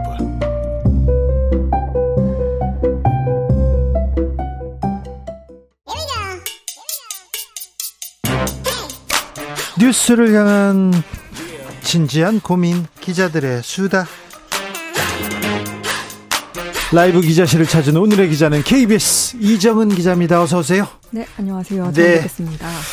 자, 급식 노동자들이 이렇게 폐암에 많이 걸려요. 어, 예, 그러게요. 저도 전에는 이제 취재하기 전에는 관심이 없었는데 네? 취재를 하면서 좀 이렇게 많은 분들이 폐암 확진이 됐다는 걸 알게 됐습니다. 네. 네. 정부에서 발표했던 수치도 높았는데 취재 보니까 더 높더라고요. 그런데 급식 노동자들의 폐암 확진율이 어느 정도입니까? 지금 봤을 때는 한 4만 4천 명에 대해서 교육부가 이제 검진을 했는데 네. 그 중에 총 모두 합치면 17개 시도 교육청에서 52명이 확진이 됐거든요. 네. 그렇게 하면 이제 0.12% 정도가 이제 검진 대상자 중에 확진이 됐다는 겁니다. 자, 일반인과 비교했을 때 얼마나 높은 비율입니까? 어, 일단은 저도 이제 전문가가 아니기 때문에 네. 이제 호흡기 내과 의사 선생님께 여쭤봤는데 네. 물어봤는데 그 결과는 좀 일반 건강한 사람과 비교할 때는 좀 높은 편이다 이렇게 예. 이야기를 하더라고요. 네. 그러니까 이게 사실은 통계마다 조금 다르기는 해요. 네. 근데 이제 그분이 이야기를 했을 때는 어그 2020년도 기준으로 폐암의 조 발생률이 인구 10만 명당 56.8명인데 네. 그러면 0.056%라고 하더라고요. 10만 명당 56명인데요. 그런데 그렇죠, 급식 그렇죠. 노동자는요? 예, 그런데 급식 노동자는 0.12%이기 때문에 조금 높다고 볼 수 있다는 게 이제 이분의 설명이었습니다. 두 배 높네요. 그렇죠. 어, 두배 높은 의미가 있네요. 예, 하지만 또 다른 통계치도 있기 때문에 이게 좀 통계로 뭐 이게 높다 낮다를 바로 이렇게 단정지어서 이야기하기에는 조금 어려운 부분은 그래도 있지만 그래도 시도교육청에서 있는 분만 모여가지고 이제 저기 검진을 해봤더니 이렇게 많이 나왔다면 이건 좀 어, 대책을 세워야 되는 거 아닌가 생각합니다. 예, 그렇습니다. 현실에선 더 많이 더 음. 많은 피해자들이 있다 이렇게 어, 외치고 있는 것 같아요. 네, 맞습니다. 이게 이제 보면은 지금 이번에 교육부 건강검진에서는 52분이 나왔는데 네. 이게 폐암으로 산업재해를 인정받는 분들을 보면 네. 지난 7월 말 기준으로 94건이거든요. 아, 그래요? 네, 그러니까 이거는 이제 산재 인정을 폐암으로 받으신 게 2021년이 처음이었어요. 명확하게 지금 산업 현장하고 이 어, 피해가 연관이 있다고 지금 정부에서 도장 찍은 거 아니에요? 그렇죠, 그렇죠. 그런 네. 경우가 지금 94건이고 이게 급격하게 계속 늘고 있거든요. 6월 말에는 83분이었는데 11분이 한 달 사이에 또 이제 산재 인정을 더 받으셨어요. 취재하는데 더 계속 늘고 있다면서요? 그렇죠, 그렇죠. 늘고 있는 상태입니다. 좀 문제가 있습니다. 문제가 있어요. 현장에서 이렇게 취재를 해보니까 아, 어떻습니까? 근무 환경이. 근데 사실 제가 열악한 환경을 가보지는 못했습니다. 왜냐하면 교육부나 교육청에서 네. 허락을 네. 안 해주기 때문에 촬영을 하러 들어가기는 어렵고. 아니요, 급, 그, 급식 하는데 가서 좀 보겠다는데. 예. 이런 취재라고 지금 못하게 합니까? 예, 그, 뭐. 그래서 이제 잘 개선된 곳을 찾아가 봤는데요. 찾아가 보니까 거기도 이제 환기 설비도 굉장히 잘 돼 있는 곳이기는 했는데 조리할 때 보니까 연기가 어마어마하긴 하더라고요. 네. 그러니까 열악한 곳은 훨씬 더 심각하다라고 볼 수 있겠습니다. 폐암 폐암에 걸리는 주요 원인은 뭐라고 합니까?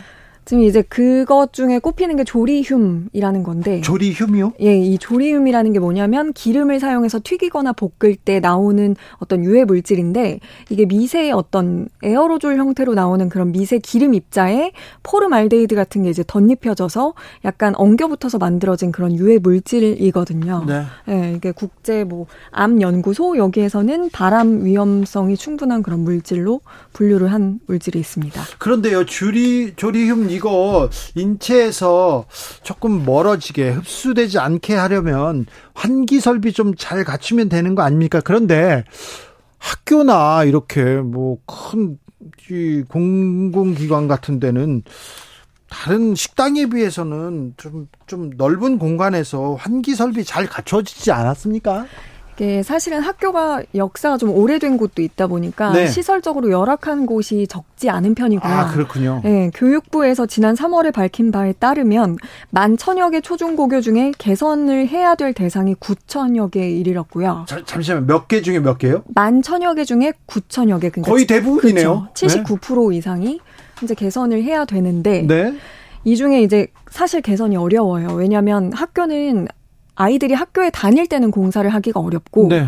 방학 동안에 해야 되는데 방학 동안 해야죠. 그렇죠. 근데 이게 또 공사를 할 수 있는 그 업체가 많지 않다 보니까 네. 적은 업체들이 학교들을 나눠서 계속 이제 2027년까지 계속 개선을 해 나간다는 게 교육부의 계획입니다. 네.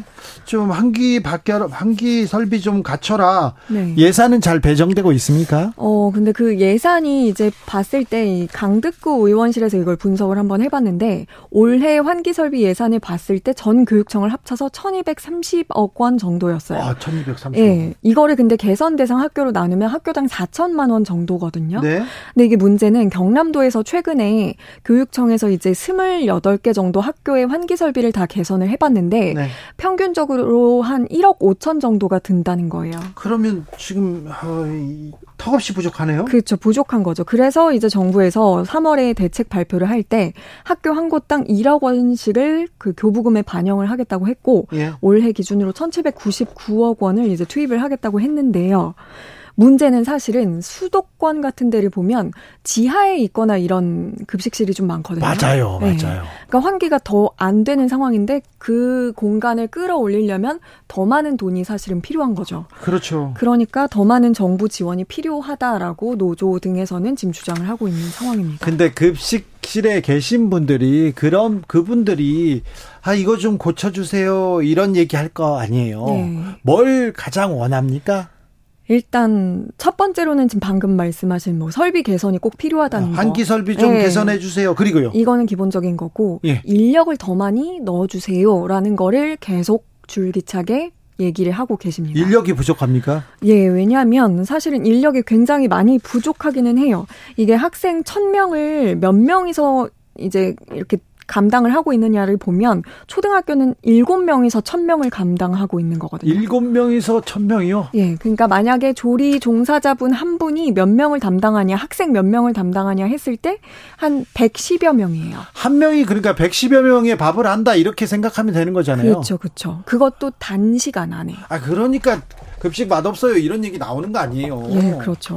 물론 정말... 맛있는 데도 있습니다. 예. 그런데 한 이거는 좀 부족한 거 아닌가요, 많이? 그렇죠. 공공기관 같은데 서울대병원 같은 데랑 비교를 해봤을 네. 때는 이제 그런 곳은 한 명이 담당하는 인원이 65명 정도거든요. 그래요? 그러니까 두 배죠. 학교에서 이제 부담을 하셔야 되는 1인당 인원이. 아이들은 더 잘 먹여야죠. 네. 한참 클 때고 공부하고 그럴 때인데. 네. 그런데 많이 부족하네요. 이게 문제가 네. 어 이분들이 왜 인력이 더 필요하냐면 네. 이분들이 한 명이 빠지려면 대체 인력이 필요해요. 네. 왜냐하면 안 그러면 더 많은 인원을 본인들이 그렇죠. 감당을 해야 되니까. 네.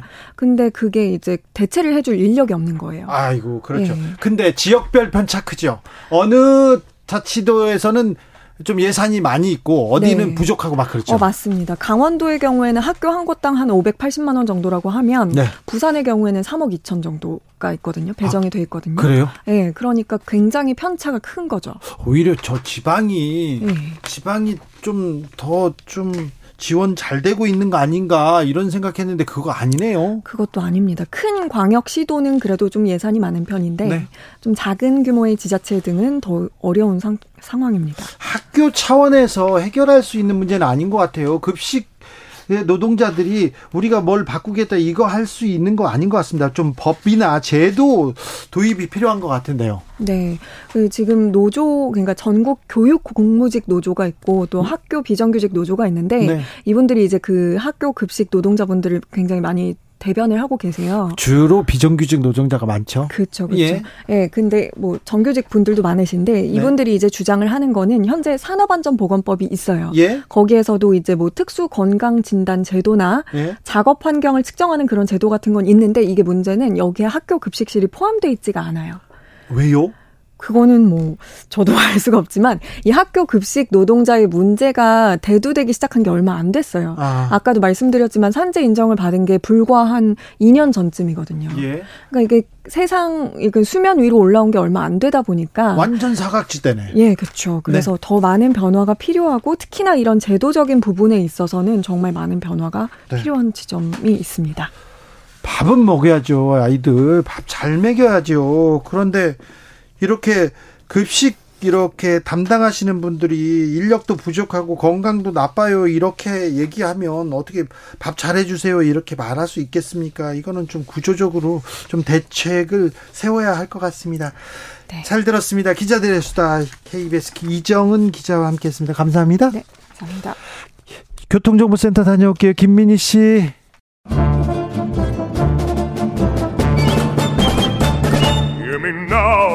여기도 뉴스 저기도 뉴스 빡빡한 시사 뉴스 속에서 가슴이 답답할 때 네, 휴식을 드리는 시간입니다.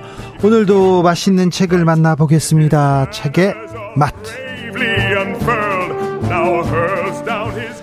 김갑수 평론가 어서 오세요. 안녕하세요. 네, 정선태 국민대 교수 어서 오세요. 네, 안녕하세요.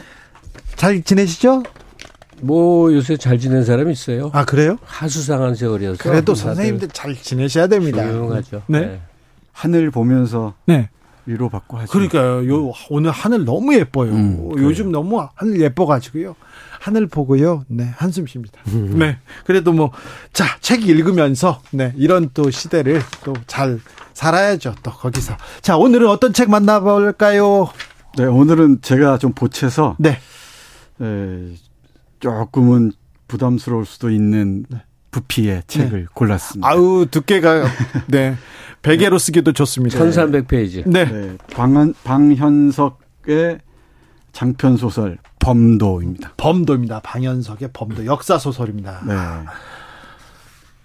이 소설을 사흘 밤 동안 네. 읽었어요. 아, 네. 네. 근데 그 빨아들이는 힘이 대단합니다. 네. 이 작가가 음. 이 책을 쓰려고 13년 넘게 이렇게 취재하고 그래요. 공부하고 네. 그랬다고 합니다. 현지 답사하고 13년 동안 준비하고 네. 집중 집필만 3년이 걸렸고 네. 이 책이 올해 나, 5월에 나왔는데 이런 홍범도 장군에 관한 논란이 생길 줄은 꿈에도 몰랐겠죠. 네. 꿈에도 몰랐겠죠. 네. 네. 어, 자, 홍범도 장군, 우리가 독립운동가 얘기할 때 몇 번째 손가락 안에 뽑히는 그런 독립 영웅입니다. 음. 그런데, 아, 러시아에 계셨어요. 러시아 음. 의 지역으로 이렇게 계셨어요. 그래서 잘 알려지지 않다가 몇 해 전부터 재조명되고 음. 되곤 했습니다. 영화도 나오고요. 봉오동 전투가 다시 지금 국민들한테 매우 큰 사랑을 받고 있습니다. 음. 그런데 범도입니다. 그런데 이런 그 뭐랄까요? 네. 말도 안 되는 소용돌이에 네. 휘말리고 있죠. 네. 저는 뭐 이런 생각을 해요. 차라리 그 네. 카자흐스탄의 크즈르 오르다에 에, 계시지. 네. 뭐하러 굳이 네. 이 땅으로 모셔서 이런 네. 오, 오욕에 시달리게 네. 하는가 싶기도 합니다. 죄송하기도 좀 해요. 네. 네. 역사적 인물을 평가 할 때는 네. 늘그 맥락에서 봐야 하잖아요. 예. 지금 시점이 아니라. 네, 그 맥락을 전혀 고려하지 못한 채 에, 상식적으로 이해하기 어려운 근거를 내세우면서 네.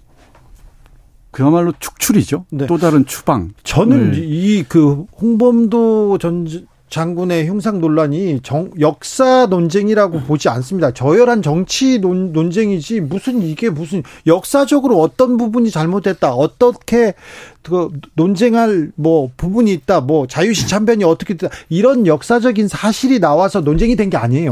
그러니까 정확한 얘기시라고 생각이 드는데 그 지금 정 선생이 방금 아유 그냥 계속 계시게 놔두지 뭐하러 모셔왔냐 음. 이 얘기들이 많이 들렸는데 음. 사실 그렇게 이제 파괴적으로 저저 뭐 뭐라 그럴까 패배주의적으로 이제 음. 생각할 일은 아닌 것 같고요. 음. 왜냐하면 독립운동이 지금도 정말 희한하게도 이 계속되는 거라고 생각이 들고 음.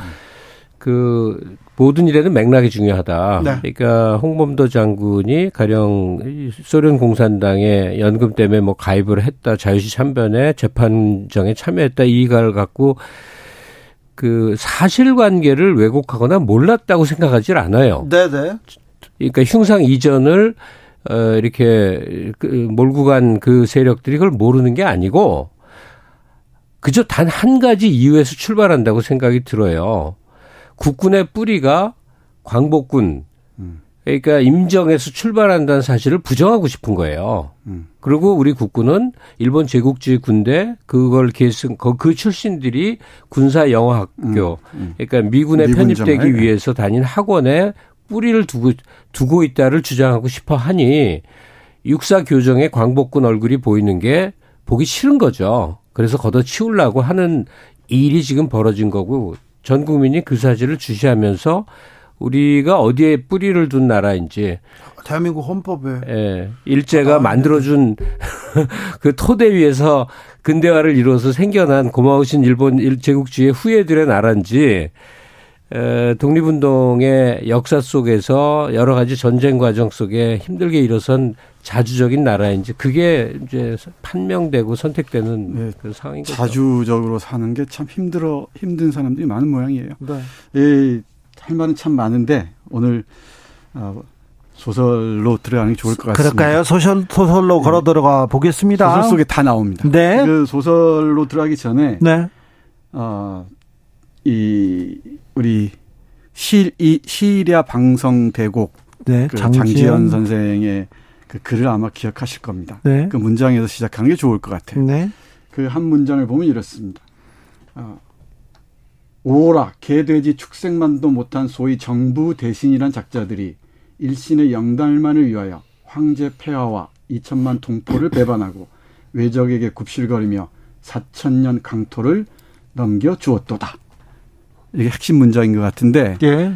여기와 이, 이 문장과 관련해서 소설 속에서 소설 속에서 우리가 눈여겨 봐야 할게 있습니다. 이 홍범도가 어 1900 년을 전후해서 이 포수들을 결집해서 대대적으로 이 항일 운동을 펼치잖아요. 그때 이제 이 소설에서는 그 허구적인 인물인 것 같은데 백무아라는 음. 연인이 있습니다. 안타까운 연인인데 연인이 이제 에 일본 그이 고위 관리에게 겁탈을 당하고 난 다음에 미국 갔다가 돌아와서 이제 나누는 대화 중에 한 부분인데요. 여기서 문제가 뭐냐면은 전쟁이라는 게 나라와 나라의 전쟁이잖아요. 네. 근데 일본이란 나라와 전쟁하는데 전쟁하는 주체인 우리나라는 없잖아요. 근데 그와 관련해서 이런 얘기를 합니다. 전쟁은 나라와 나라가 하는 것이다. 하지만 우리에게는 전쟁을 벌여야 할 상대인 일본이란 나라는 있었지만 정작 그 일본과 전쟁을 할 주체인 우리나라가 없다는 사실을 나는 생각지도 못했다. 대한제국으로 이름을 바꾼 조선은 일본에 선전포고를 하고 전쟁의 주체로 나서기는커녕 일본을 상대로 싸우는 우리를 비적으로 규정했다. 그러니까 일, 본의 강제 병합되기 이전에도 네. 일본의 일본 편에서 어 이 일본 서서 우리 싸우는 사람들 비적으로 규정했다는 것이죠. 그러니까 비적, 마적단, 네. 뭐 도적대. 이, 이 네. 사람들이 갈 곳이 어디였겠어요? 그래요. 네. 이 나라를 팔아먹은 사람들은 따로 있고. 네. 언론도 다 비적이라고 썼잖아요, 그때. 그래서 지금 어쩔 수 없이 쫓겨서 중 만주로 갔다가 거기서 쫓겨서 러시아까지 간 거 아닙니까? 그, 그 저도 이제 잠깐 보태면 우선 저 곁가지 얘기 하나만 하시, 하자면 저는 항상 그 이북이 존재하면 이북을 사보지 않습니까? 음. 인터넷으로 보는 거예요. 네. 제발 그러지 마시라. 범도를 이북으로 사서 저도 여기 지금 핸드폰에 이 책이 담겨 있는데 음. 죽는 줄 알았습니다. 음, 너, 무 너무 너무 힘드니까 음. 양이 많으니까 예. 많은 양은 그 모니터의 작은 화면으로 너무 힘듭니다. 이게 종이책으로 보셔야 돼. 아니, 아니 근데 종이책 무거워가지고 요새는 요새는 젊은 사람들은 다 그 뭐지 그 태블릿 PC나 핸드폰으로 음. 다 봅니다. 근데 이 책은 빨리 오디오북으로 제작했으면 좋겠어요. 그래요? 네. 문장이 그렇게 아 이게 문장도 대단히 간결하고요. 네. 그리고 사건의 전개도 아주 속도감이 있고. 네.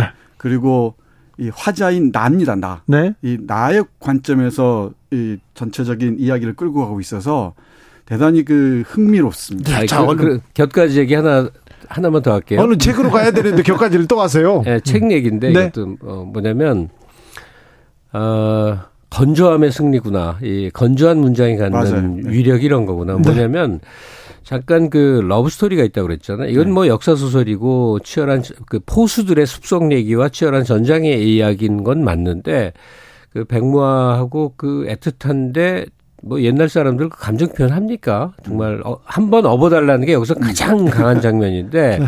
백무와 여성이 한 번 업어달라고 하는 게 마지막 부분에 나오는데 엄청나게 건조하게 쓰는데 바로 그한 귀절 그 아주 작은 작은 작은 그, 그 그것이 아마 몇십 배, 몇백 배는 감정을 더 이렇게 격동을 시킵니다. 아, 그래요? 예. 네. 아무런 사랑의 표현, 그런 말, 뭐, 뭐, 아무것도 없어도. 네. 읽어볼까요? 네, 그 싸우는 과정에서, 어, 이 홍범도가 이끄는 그 포연대, 네. 포연대가, 에, 일본군을 상대로 하기도 하죠. 네. 근데, 어, 일본군 못지않게 이 저격의 대상으로 삼았던 사람들이 이른바 친일파들입니다. 예. 친일파들이 일본인의 사주 아래 밀정화해서 네. 이 교란시키고 이 저항을 봉쇄하려고 하죠. 그 네. 대표적인 인물이 윤응순이라는 사람이 이 하세가와 어, 요시미치가 사인한 그 문서를 가지고 와서 이 설득을 합니다. 설득하는 장면 한번 읽어보겠습니다. 네. 하세가와는 이제 총독. 네, 예. 아니야. 초, 이, 이때는 총독이 아닙니다. 예, 예. 한번 보시죠. 윤응순이 홍대장에게 하는 말입니다. 이미 천하가 일본의 것이 되었어. 이 나라의 주군인 임금이 포기한 나라를 누가 무슨 수로 지킨단 말이요. 양반이 팔아넘긴 나라의 포수를 포수들이 되찾겠다는 어, 나라를 포수들이 되찾겠다는 것이 과연 가당한 일이요. 언제 한 번 조선이 일본을 이긴 적이 있었어? 아니 조선과 일본이 싸운 적이나 있었어. 언제나 일본과 명청이 싸움이지 않았어. 일본이 명나라에 져서 명나라를 받들고 명청에 조공을 바치고 살아온 것이 조선이었어. 청나라가 일본을 졌으니 졌으니 조선이 일본을 받들고 사는 것 또한 당연하지 않소. 솔직하게 말해 봅시다. 청나라를 받들고 사는 것이나 일본을 받들고 사는 것이나 조선 백성들에게 다른 것이 무엇이요? 더 솔직하게 말해 봅시다. 일본이 지배하는 나라에는 양반이 없어. 일본 하나만 받들면 돼요. 나나 홍 장군이나 일본만 인정, 인정하면 얼마든지 떵떵거리며 살 수 있는 나라가 되었단 말이요. 홍 장군과 같은 실력이면 능히 병조 판서를 하고도 남을 세상에 온 것이요. 하지만 일본을 물리치고 다시 청나라가 지배하는 나라가 되면 어떻게 돼요? 손가락 하나 까딱하지 않고 권력과 부귀를 다 누리는 양반들이야 좋겠지요. 하지만 우리에게는 다시 무능하고 탐욕스러운 양반들 밑에서 짐승 취급이나 당하면서 사는 길 외에 다른 무슨 길이 있겠어. 아. 네? 아득한 얘기가 아니죠. 네. 어, 조금만 바꾸면은 아, 바꿀 필요도 없네요. 아, 실감이 실감나게 현재 이야기가 됩니다. 네.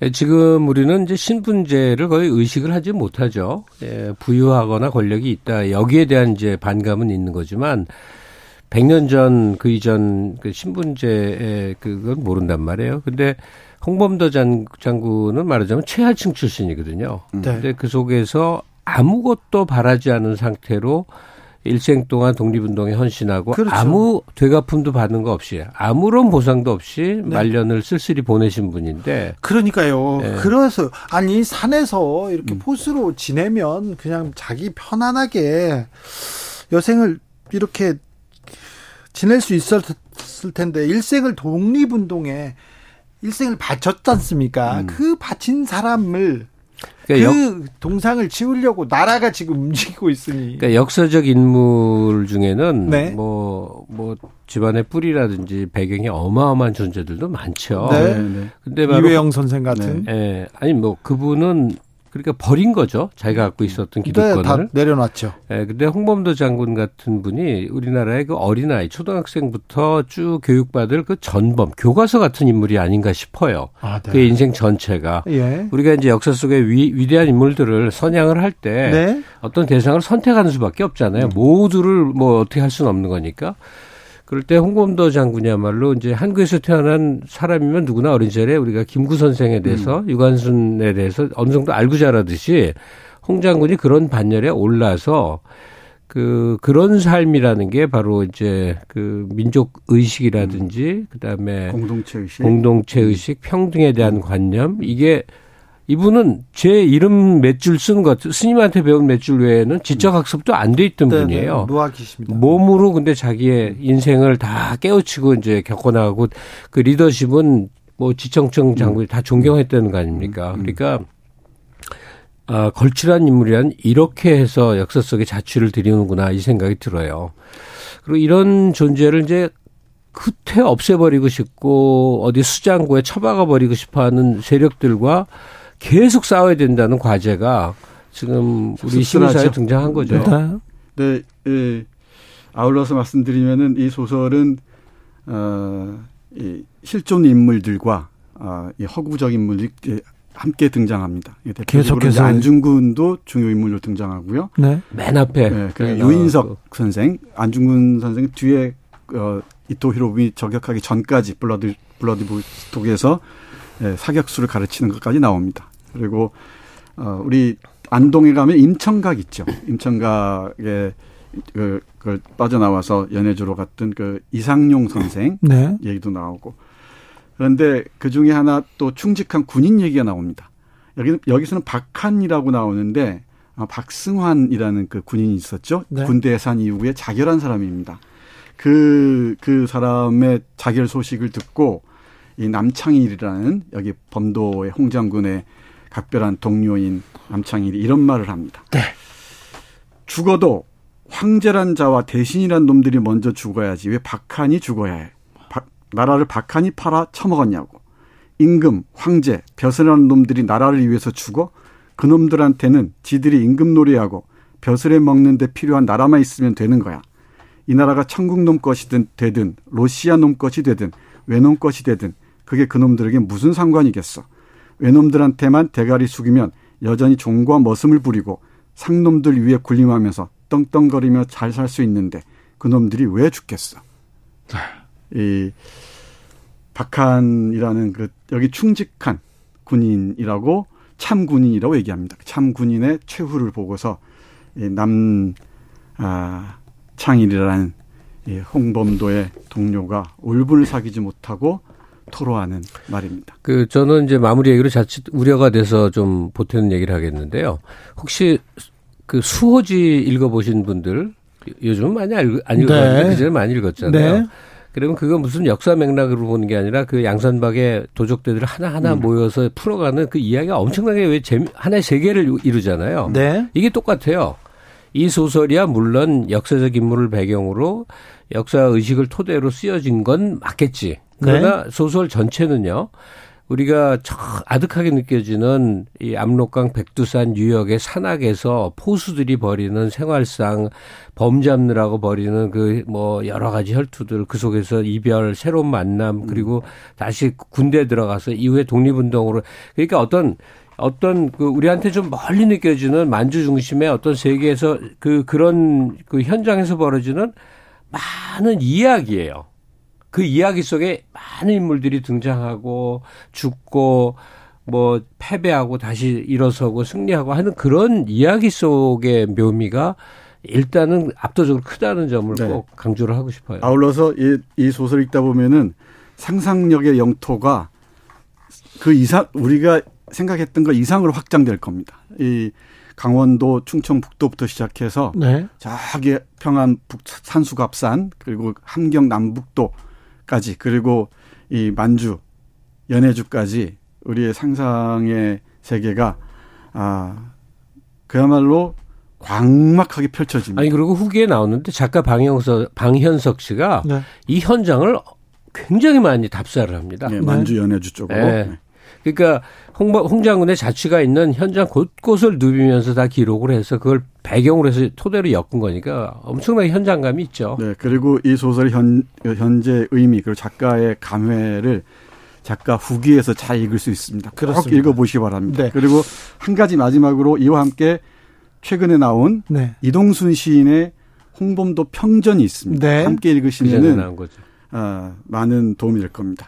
이, 이참에 역사 공부 제대로 한번 해봤으면 알겠습니다. 좋겠습니다. 방현석의 범도 2023년 5월에 나온 작품입니다. 네 5월, 6월에 이렇게 발간된 작품인데 홍범도 장군이 이렇게 또 역사의 주인공이 또 주인공으로 떠오르실지 몰랐을 거 아니에요. 네. 아무도 몰랐을 텐데. 그리고 제목을 범도로 한 것도 의미심장하죠. 네. 홍범도는 고유명사가 아니고 범도로 한 것도 평범한 많은 사람들, 홍범도 같은 많은 사람들이 있었다는 얘기예요.